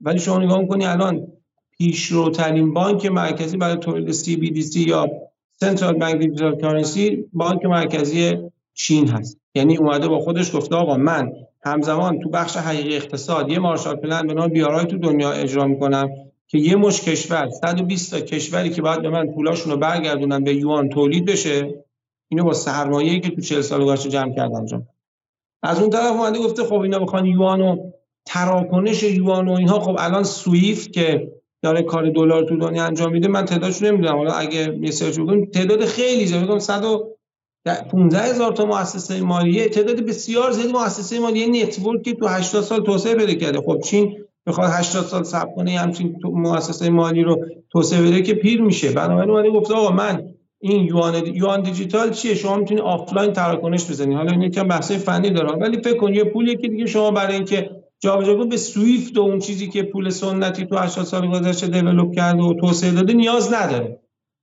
پس تو تو بخش حقیقی اقتصاد بیار رو ایجاد کردی بازار درست کردی. بعد توی CBDC یا دیجیتال کارنسی یوان هم ابزار درست کردی. و اینجوریه که اینا رو خطی نباید ببینیم. بله خطی حالا, حالا بحث اینا رو قرار شد که شب مفصلتر توضیح بدیم.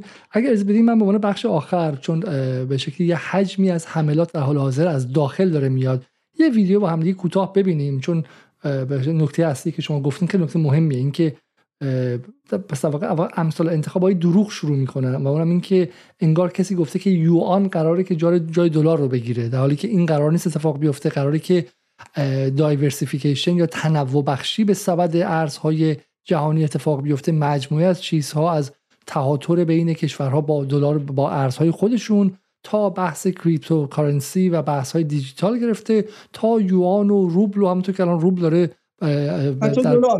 و حتی دلار و حتی دلار خب و یا یا همونطوری که حالا گفته شده در بریکس ارزهای محلی برای کشورهای بریکس تا اینکه حالا یه ارز هم بریکس اعلام کنه نکنه. اما برسیم به اینکه در حال حاضر نقد فقط میگم نقد از داخل به شکلی بدنه غربگراها و رو پارادایم غرب یا شرق نیستش. یه مجموعه نقد های هم میشه که من برام جالبه که واقعا بدم که نقد شما چیه و آیا واقعا ایران در روی ریل درستی هست روی سیاست خارجی یا نه؟ درباره روس ها خب جنگ اوکراین وقتی که رخ داد شما می‌بینید کشور ایران تنها کشوری در جهانه که در سطح نخست سیاسی در کنار روس ها قرار می‌گیره. نه تنها این کار رو می‌کنه بلکه با خوشحالی میاد هزینه ها و طبعات حضور بخشی از جنگ افزایش در قال پهپاد رو هم میپذیره. درست شد. اشکال نداره. میگه ما این خواسته این, این اینجوری فکر بوده. خب چی گرفتیم در مقابلش؟ ما به ازاش چیه؟ ما به ازاش اون پول پهپاده که نیست. اصلا جایی وجود نداره که یه بسته بتونه درست بکنه که این بسته سنجش پذیر باشه که بدیم به طرف مقابل که اون یه جوابی بده که ما بفهمیم چی می‌خواد. آقای خراتیان گفتن به اینکه ما در خطر و تیم و اینا. مثلا درباره اوکراین شما پرسید. مثلا به طور خاص جنگ اوکراین یه جنگی که هر جوری نگاه بکنیم ما باید جزو دو سه تا نفت برنده اول این جنگ در جهان باشیم. یعنی ما تنها راه روسها به جنوبیم با توجه به اینکه از سمت شرق به وسیله چینی ها محاصره شدن از سمت غرب کاملا به وسیله ناتو محاصره شدن. ما چی گرفتیم؟ بعد این چجور فرصت جنگ اوکراین که بسیار فرصت کوچکتری رو جنگ کریمه. که جنگ اوکراین خیلی فرصت کوچکتری بود. برای ما فضای تاکتیکی باز کرد که بتونیم برجام و مسیر برجام نتیجه برسه. امروز ما از طراحی هر معامله داخل و خارج برجام اصلا ناتوانیم. یعنی در حالی که اصلا فضای جنگ اوکراین باید یه در ابتداش نه الان. باید به ما یه چیزی می‌داد که ما بتونیم این فرآیند رو بهتر و سریعتر و دارای انتفاعتر تموم بکنیم. یه کاری کردیم. وضعیت ما چند برابر بدتر شد. آیا شما, معتقدی آیه صالحی که ما از جنگ اوکراین باید نفت می بردیم اما رفت نفی نبردیم و وضعمون بدتر شده در حال حاضر.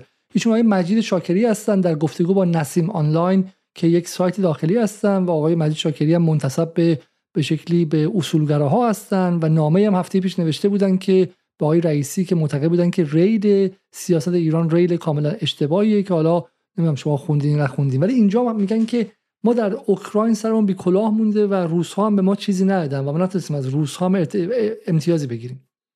اولا که تو اون بخش ژئوپلیتیکش من نظر خودم رو توی چند دقیقه قبل عرض کردم که این تغییر نظمی که اتفاق افتاد اینجوری بریکس رو رو آورد و الا چین target اصلیش رو اروپا بود. همین بیارهایی که آقای شاکری هم تو اشاره کردن تو نامشون. و عملا وقتی که این افتراق رو این جنگ بین اروپا و چین انداخت چین تمرکز خودش روی شانگهای و بریکس رو افزایش این نکته نکته دومی که وقتی ما میگیم حالا من این ویدیو رو خودم الان فیلم دیدم ولی سوالم دوست دارم که ایشون ببینم ازش بپرسم که چه انتظاری ما از روسیه داریم؟ چی باید می‌داده؟ این این بحث ها بحث های من اینا رو بحث های خوبی می‌دونم. یعنی خب باشه. من تو اون برنامه قبل راجع روسیه توضیح دادم که روسیه با ارزش ترین گوهری که تو اقتصاد داشت یعنی بازار خودش رو داده به ما. اینو داده به این تردید درش نیست. ببین من که دارم میگم جدای از قرارداد اتحادیه تجاری اوراسیا که منعقد شد یکی از نفرات اصلی نظام پولی روسیه در یکی از سفرهایی که به ایران داشت گفته بود که ما برای اینکه این تجارت سه به یک بین ایران روسیه چون ما سه میلیارد دلار داریم از روسیه کالا می‌خریم یه میلیارد دلار داریم به روسیه کالا میدیم. برای اینکه با ارزهای جایگزین این کار رو بتونیم انجام بدیم تو برنگل نریم و نمی‌دونم از این کارا نکنیم لازمش اینه که این سه سه بشه. سه سه بشه یعنی دو میلیارد دلار صادرات ایران به روسیه افزایش پیدا کنه تا تازه تو اگه اون واردات ما افزایش پیدا نکنه تو همین سطح بمونه که این خب ما آمادگی داریم که تمام ابزاری که از نظر خدمات مالی و پولی و بانکی نیازه به معنی trade finance. شما چون در واقع LC BG بانک حالا من اینا رو نمی‌خوام الان باز بکنم همه اینا رو در اختیار تجار ایرانی قرار بدیم و عملا تو این مسیر در اکسلرش گام برداریم. ممکنه نقد آقای شاکری باشه که این روند کنده. این نقد آقای علیزاده هم داره. خودت بارها به من گفته این نقد منم دارم. ببین ما تو بوروکراسی ما جون می‌گیریم. ما تو کشورمون. برای اینکه این موبایل رو از اینجا برداریم بذاریم اینجا جون می‌گیریم. و شاید مثلا سه چهار سال بعد بشه راجع به این یک سالی که من حتی تو ذهن خودم هست که بعدا یک کتابی در این خصوص بنویسم. که چه گذشت؟ یعنی اگه بعدا مردم بفهمن که سر چه چیزایی این روند رو به رشد و شتاب تعاملات بانکی و چون تعاملات این دو تا باتلنک ما داریم در گذشته روابط تجاری با روسیه. یکی روابط بانکی و پولی یکی هم لوجستیک. اگر بعدا مردم بفهمن که چه خونه دلهای خود شد چه سر چه چیزایی این کار کند پیش میره من یه مثال بزنم. امروز با یکی از دوستانی که روی عراق کار می‌کنه و در حال تلاش برای صادرات به عراق صحبت می‌کردم میگوش که عراقی میگن شما مرتب قور می‌زنید و گلایه می‌کنید که چرا ما به شکلی تبادلات مبادلات تجاریمون با ترکیه بیشتر از ایرانه. در حالی که پایانه صادرات ایران به عراق ما این مشکل اساسی داریم چون کافی نیست و این پایانه فقط روزی 8 ساعت کار می‌کنه. ما 24 ساعت پایانه خودمون سمت خودمون باز نگه داشتیم. اما ایرانیا 9 صبح تا 5 بعد از ظهر بعدم میگن ما دیگه کار نمی‌کنیم و بریم خونه. حتی حاضر نیستن پایانه رو اضافه نگه دارن که بتونه بیشتر وارد این مسائل از مسائل خیلی کوچیک شروع میشه تا حالا نداشتن زیرساخت های مالی و ارزی که شما بهش میگم اما بذارین به که نگاه بالا یه ویدیو دیگه هم ببینیم. شاید میذار نگاه این دوستانی که منتقدن خیلی جدی و سعی می‌کنن که امید رو روی همین قضیه سیاست خارجی از بین ببرن بیشتر آشناشیم باشه و من خیلی نگرانم. به این خاطر که هر فرصتی که شما استفاده نمی کنید در دنیای جدید بیشه به سرعت به تهدید تبدیل میشه که ما در جنگ اوکراین داریم اینو درباره ایران با پوست و گوشت و استخون اون حس می‌کنیم. روابط ما با اروپا کاملا به هم خورده. آمریکایی در جدایش ما از اروپا کاملا یه امر تمدنیه بابا.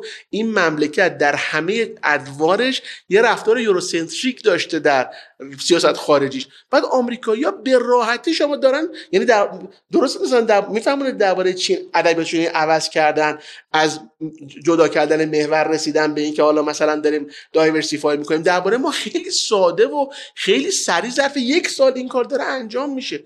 شوخی نیست که آمریکایی ها میان یه کاری می‌کنن آلمان ها میان یه کاری می‌کنن. نهاد تصفیه شما در داخل آلمان در حوزه کالای اساسی با سوال مواجه میشه.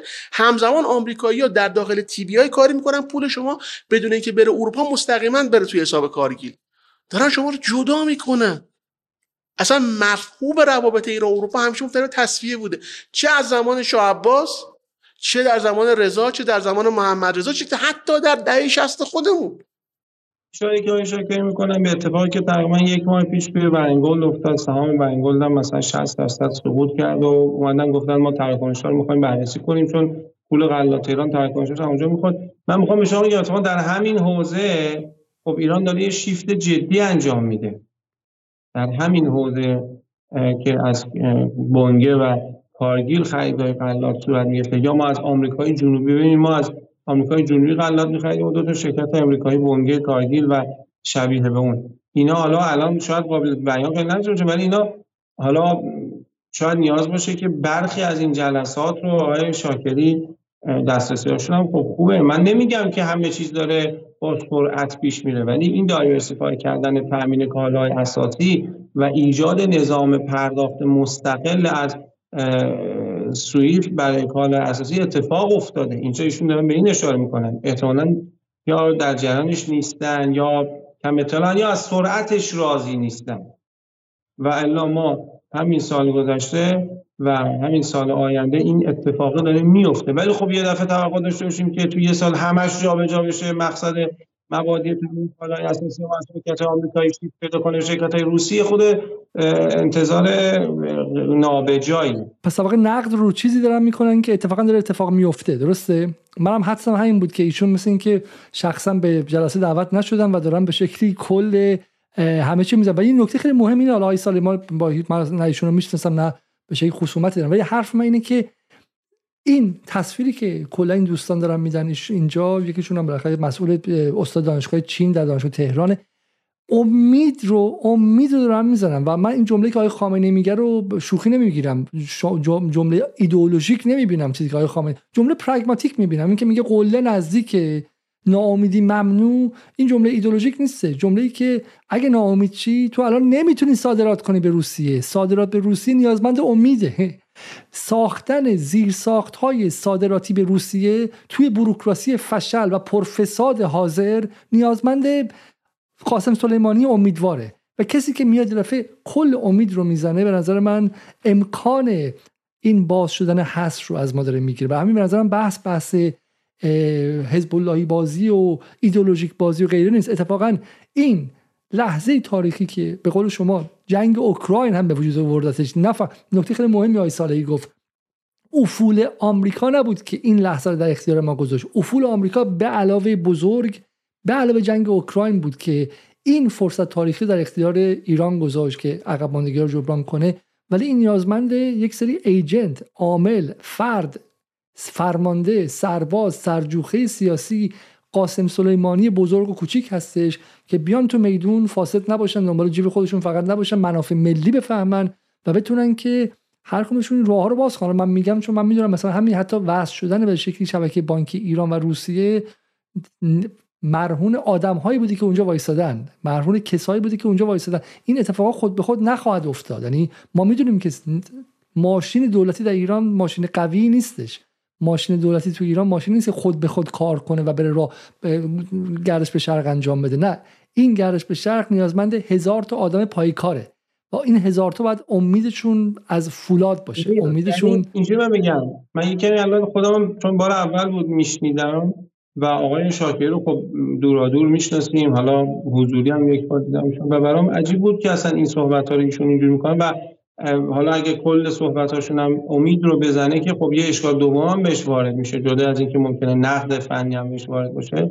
ولی باز سازنده می‌بینه یعنی این بحث ها اگه تو این فضا شکل بگیره کمک می‌تونه بکنه. به شرط اینکه گفتم همون نکته هم که شما میگین بالاخره ما الان نیازمند اینیم که یک افق روشنی رو بتونیم ترسیم بکنیم تو فضای واقع بینانه نه تو فضای خالی بندی اگر یک افق روشنی تو فضای واقع بینانه داره این بحثا تو این میزه گردا می‌تونه بدون دوربین انجام بشه ابتدا.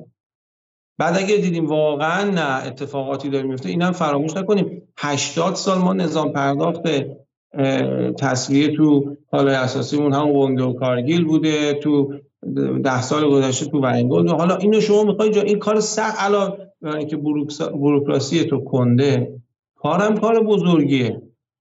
ولی علیرغم همین دو تا پیشرفت هم داشته. پس شاید آقای شاکری هم بهتر باشه که حالا ایشون هم بالاخره ما احترام من برای ایشون برام عجیب بود این چیزایی که از شنیدم بقای تمدنی که از جنس تاریخی واقعا.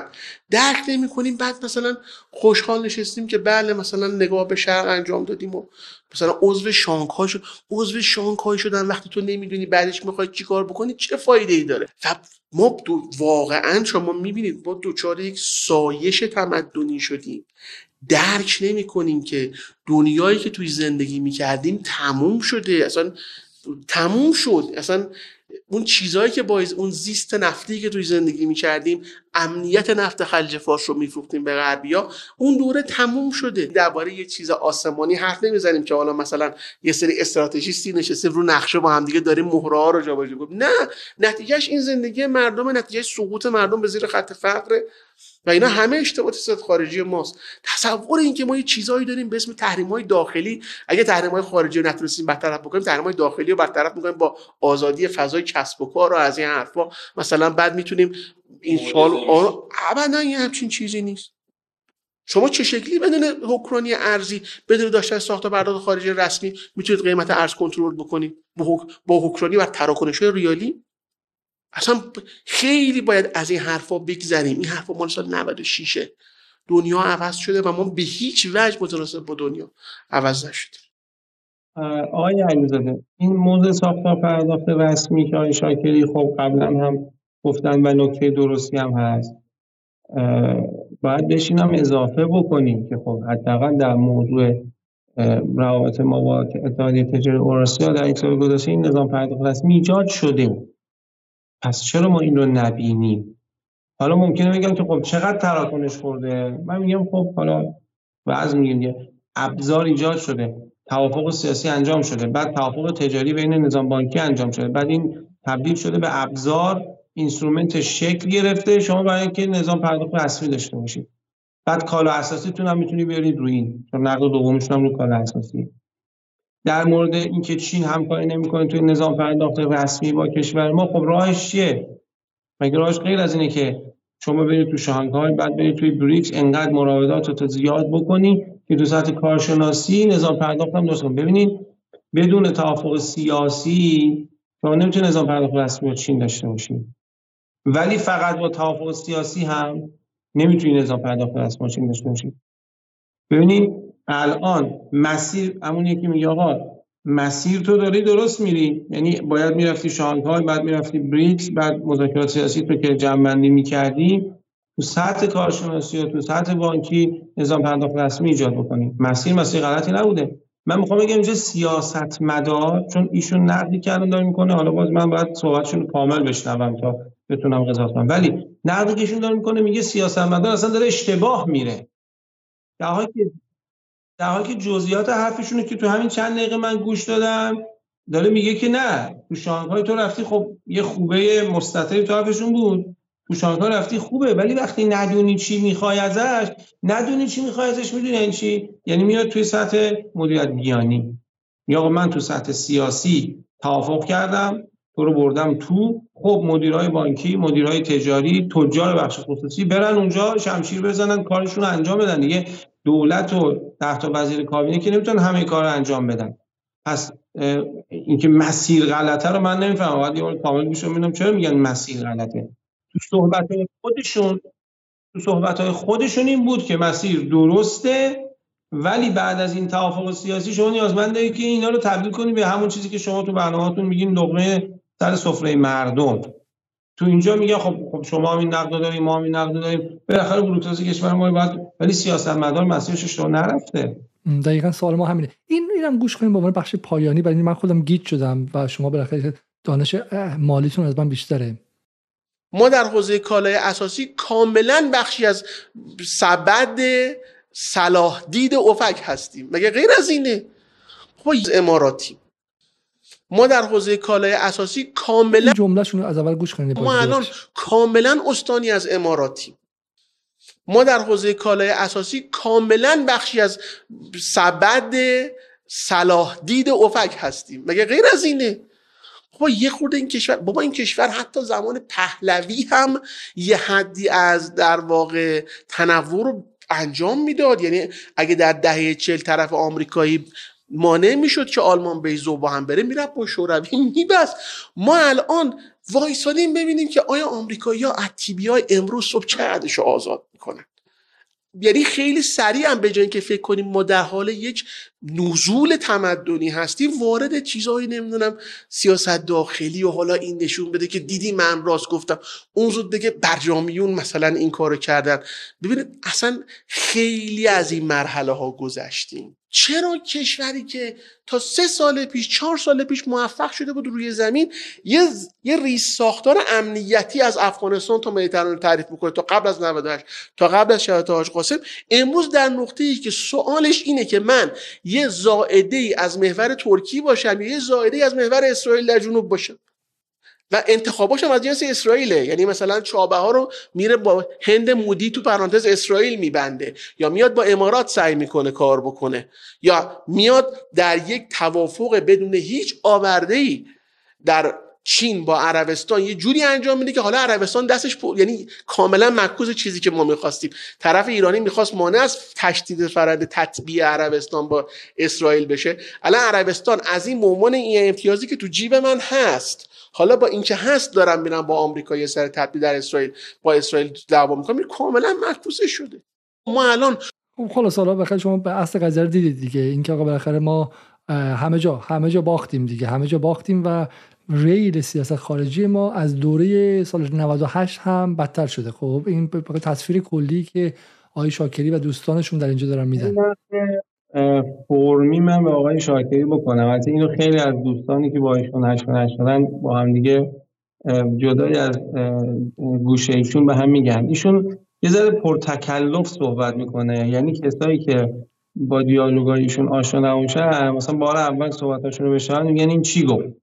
بعد من تا یه زمانی فکر می‌کنم یه گروه واتساپی هم بود که اونجا بحثای شکل می‌گرفت دوستان گروه محدودی بود و اینها من فکر کردم که بعضا فقط من این گیرو دارم نمی‌فهمم ایشون چی میگه. بعدا با چند تا بچه‌ای که اقتصاددان هستن هم صحبت کردم و اونا هم بعضی وقتا اینو من یه نقد می‌دونم. یعنی اینو برادرانه عرض می‌کنم دیگه. یعنی اینکه ما یه خرده پرتکلف حرف بزنیم که بقیه نفهمن چی میگیم به معنی نیست که داریم حرف خیلی با حالا اینجا که اینجا که پرتکلف صحبت نمی‌کنن خیلی واضح دارن صحبت می‌کنن و حرفشون قابل فهمه و معتقدن که ریل سیاست خارجی کلی کشور در جهت غلطی. در حالی که نگاهی که شما داشتید عربستان و مودی و هند منظورشون اینه که میگه آقا وقتی ما اومدیم چابه ها رو برای کریدور شمال جنوب دادیم به هند هند عامل اسرائیل اینجا رو می‌زنه زمین متوقف می‌کنه.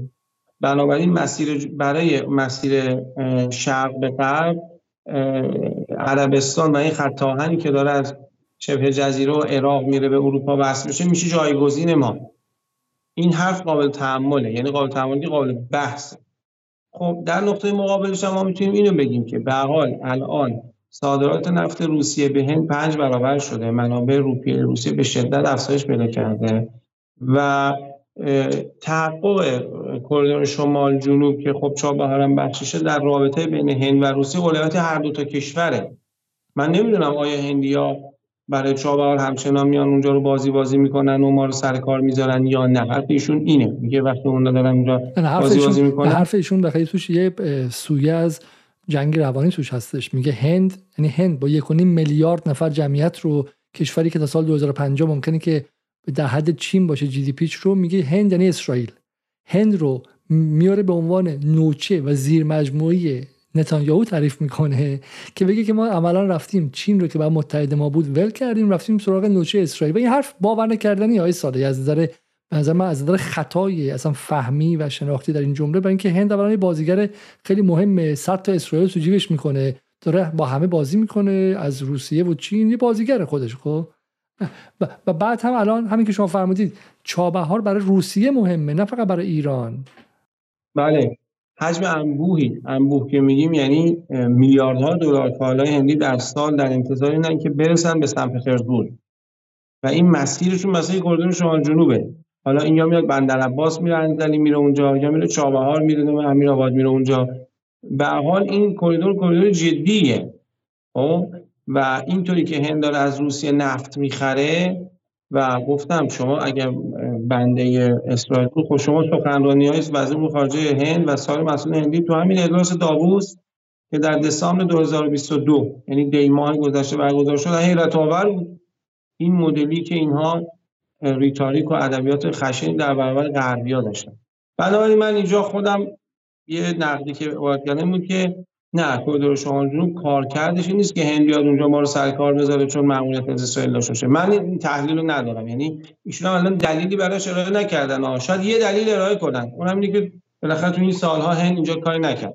خب بالاخره حالا باید ببینیم تو خیلی اتفاقات تو کشور ما مثلا تو بریکس هم اتفاق نیفتاد شانگهای اتفاق نیفتاد و همون تیکه رشت آستارا هم اتفاق نیفتاد. خب دولت قبل اصلا تو این فضاها نبود. خب؟ ولی من فکر می‌کنم نه دولت جدید همونطوری که پیمانکار کردور رشت آستارا رو خلیت کرد پیمانکار جدید روش گذاشت. اینجا هم اگر ببینه که خب هندیان نمی‌خوان کار بکنن بلا فاصله خلیت می‌کنه جایگزین می‌کنه. نکته دومی که ایشون فرمودن مربوط می‌شد به بخشی تو تامین کالای اساسی که اینم اتفاقا اتفاق افتاده. حالا من نمی‌تونم باز بکنم. من نمی‌تونم باز بکنم که خیلی هم در جریان نیستم ولی هم که من در جریانم احتمال ایشون در جریان باید باشن که هم سال گذشته هم برای پلن خیلی جاه طلبانه تری برای سال پیش رو. تو اتفاقا تغییر مبادی تامین کالاهای اساسی ما که اتفاقا نظام پرداخت رسمی هم بهره می‌بره. که ما دیگه استانی از امارات نشیم که بخوایم با درهم تصویر کنیم یا تو ورنگل تصویر کنیم زیر کلید اوفک باشیم و از شرکت های امریکایی کارگی رو بونگه و اینا خرید بکنیم. خب اینا اتفاق افتاده. وقتی اتفاق افتاده ما باید بگیم که اتفاق افتاده. بله آقا 100 نیست مثلا 65 ولی اتفاق افتاده. این که ایشون میگن یعنی اصلا اتفاق نیفتاده ما میریم یه مسیر دیگه میریم مسیر به سمتی که داره اتفاق میفته مسیر به این سمت و مسلمه که حالا این مسیر مثل همه چیزهای دیگه ما. پرسرعت نیست. ولی این نکته که گفتم مثلا نزول تمدنی داریم می‌کنیم ما. یعنی از زمانی که رئیسی اومده تا 98 همه چی خوب بوده. تا 98 که ایشون با آقای همتی هم نزدیک بودن در جلسات خصوصی دعوت می‌شدن همه چی خوب بوده. الان یه دفعه تصویر نزول تمدنیه. یعنی امروزی که رئیسی بلند شده رفته دقیقا همین امروزی که رئیسی بلند شده رفته در اینجا و راه آینده ایران داره باز میشه و من اینکه میگم راه آینده من به عنوان کسی میگم که خارج از جمهوری اسلامی هم پدر 76 سالم رو الان سالهاست ندیدم و و واقعا از ابتدایاتم در زمان حکمرانی آقای رئیسی و آقای روحانی و غیره ابتدا حقوق اولیه زندگی که دیدن خانواده و غیره است. محرومم خب و فرزندم و پدر مادرم ندیدن. ولی با این حال میگم که این امید امید این نیستش که چون الان حکام فعلی و رئیس بانک مرکزی من دعوت نکرده من بیام به این امید بزنم. این امید 85 میلیون ایرانی و امید 2500 سال تاریخه. این امید 2500 سال تاریخه. مهم نیست که به من شغل بدن یا ندن. مهم نیستش که الان علی علیزاده رو بگن تو بیا تلویزیون یا نه یا یا من خوشحال باشم یا نه. این امیدی که مال همه ماست. مال اون 230 هزار نفری که کشته شدن و بازمانده هاشون و خانواده هاشون که رنج کشیدن تا دوره عباس میرزا تا قبل از اون تا قبل از اون تا قبل از اون. این امید مردم ایرانه. برای همین برخلاف شما های صالحی و برخلاف خیلی از دوستان اصولگرای شما تو گروه ها با همدیگه هستین چشتون به چش همدیگه میفته و رو درواسی دارید ما در جدال با هیچ کس رو درواسی نداریم. ما در جدال خودمون رو فقط و فقط مدیون و مرهون و سرباز مردم میدیم. برای این به همه هم میگیم. به همه هم میگیم که این حرفی که شما می‌زنید حرفایی که اگر از, ایران اینترنشنال بیاد آدم تعجب نمی‌کنه. ولی شما تو داخل ایران نشستید با نسیم آنلاین و امید مردم ایران رو هدف گرفتیم و این کار خطرناکیه. خب چه در دولت رئیسی یکی از وزراشون این کارو کنه چه یه تحلیلگر این کارو کنه چه یه آدمی در دولت در اپوزیسیون این کار اپوزیسیون روحانی این کار کنه ما میگم باید اینها رو بگیم. از امید مردم باید دفاع کرد و نباید گذاشت که امید رو کسی مورد هدف قرار بده. چون این لحظه لحظه ای که مال رئیسی نیستش. ممکن که الان مثلا روحانی بیاد به رئیسی حمله کنه. این لحظه لحظه ایرانه. لحظه ایرانه. یه دریچه باز شده و همه باید کمک کنن که این دریچه به یک پنجره بزرگ به یک دروازه بزرگ تبدیل شه و فردا بله. مقابل ماست. دقیقا ارزم همین. این دریچه که رو به همه مردم ایران باز شده و همه باید استفاده بکنن و حالا این وسط شما یه دونم به ما زدین آقای علیزاده. نه من رو درواسی نکردم. نه نه نه منم منم اگه مثل شما ایران بودم و از نزدیک با از نزدیک با دوستان آشنا بودم ما همه ما ایرانی هستیم آدم خجالت می‌کشه و آقای مرندی قبل از شما بود هیچ کس رو نقد نمی‌کنه. میگه که نه من اینو نمیگم اونو نمیگم. خب بالاخره اخلاق ایرانی و اخلاق پسندیده هم هستش. ولی من دارم میگم که مهمتر از دوستی ها و به شکلی رفاقت ها اینها اینه که ما این امید رو حفظ کنیم. آیه صالحی ما یک برنامه دیگه از شما طلب داریم برای توضیح درباره جزئیات فنی به شکلی دلار زدایی و همینطور جزئیات فنی های مسائل مالی که در حال حاضر باز شده و امیدوارم که به این برنامه رو مفصلتر با هم دیگه داشته باشیم. اگر حرفی هست حد سی ثانیه یک دقیقه بفرمایید تا اینکه من برنامه رو جمع کنم. من از شما تلاشاتون تشکر می‌کنم و خیلی وقتا از من می‌پرسن که با آقای علیزاده شما برنامه می‌ذارین آقا چجوری حس این مثلا ته کار یه دفعه مثلا میگم ببین من اون چیزی که می‌بینم اینه که ایشون صداقتی تو کارش داره اطلاعات محرمانه هم که کسی بهش نمیده ما کسی اطلاعات محرمانه نداریم. ولی تو خیلی از عرصه ها معتقدم که از مثلا کل صدا ما برنامه های جدال اینو از خیلی ها شنیدم. گذاری این برنامه با کیفیتی ساخته میشه شما خودتون بهتر می‌دونید که آقای من تو همه مسائلی که شما برنامه باش می‌سازید موافق نیستم با شما. یعنی با اون خط کلی برنامهتون اختلاف سلیقه هایی رو داریم. ولی خدا قوت میگم به شما نیتتون و تلاشی که برای تحقق زندگی بهتر برای مردم سرزمین دارین انجام. خیلی خیلی ممنون از شما صالحی و از همه مخاطبان عزیزم که تا این لحظه پای برنامه نشستن ممنون. امشب دو قسمت برنامه داشتیم درباره پریگوژین و این برنامه دوم درباره بریکس و فردا شب با قسمت بعدی بحث نفت و استعمار در خدمت شما هستیم. قبل از رفتن برنامه رو لایک کنید برای ما کامنت بگذارید و تا برنامه بعد شب و روزتون خوش و خدا نگهدار.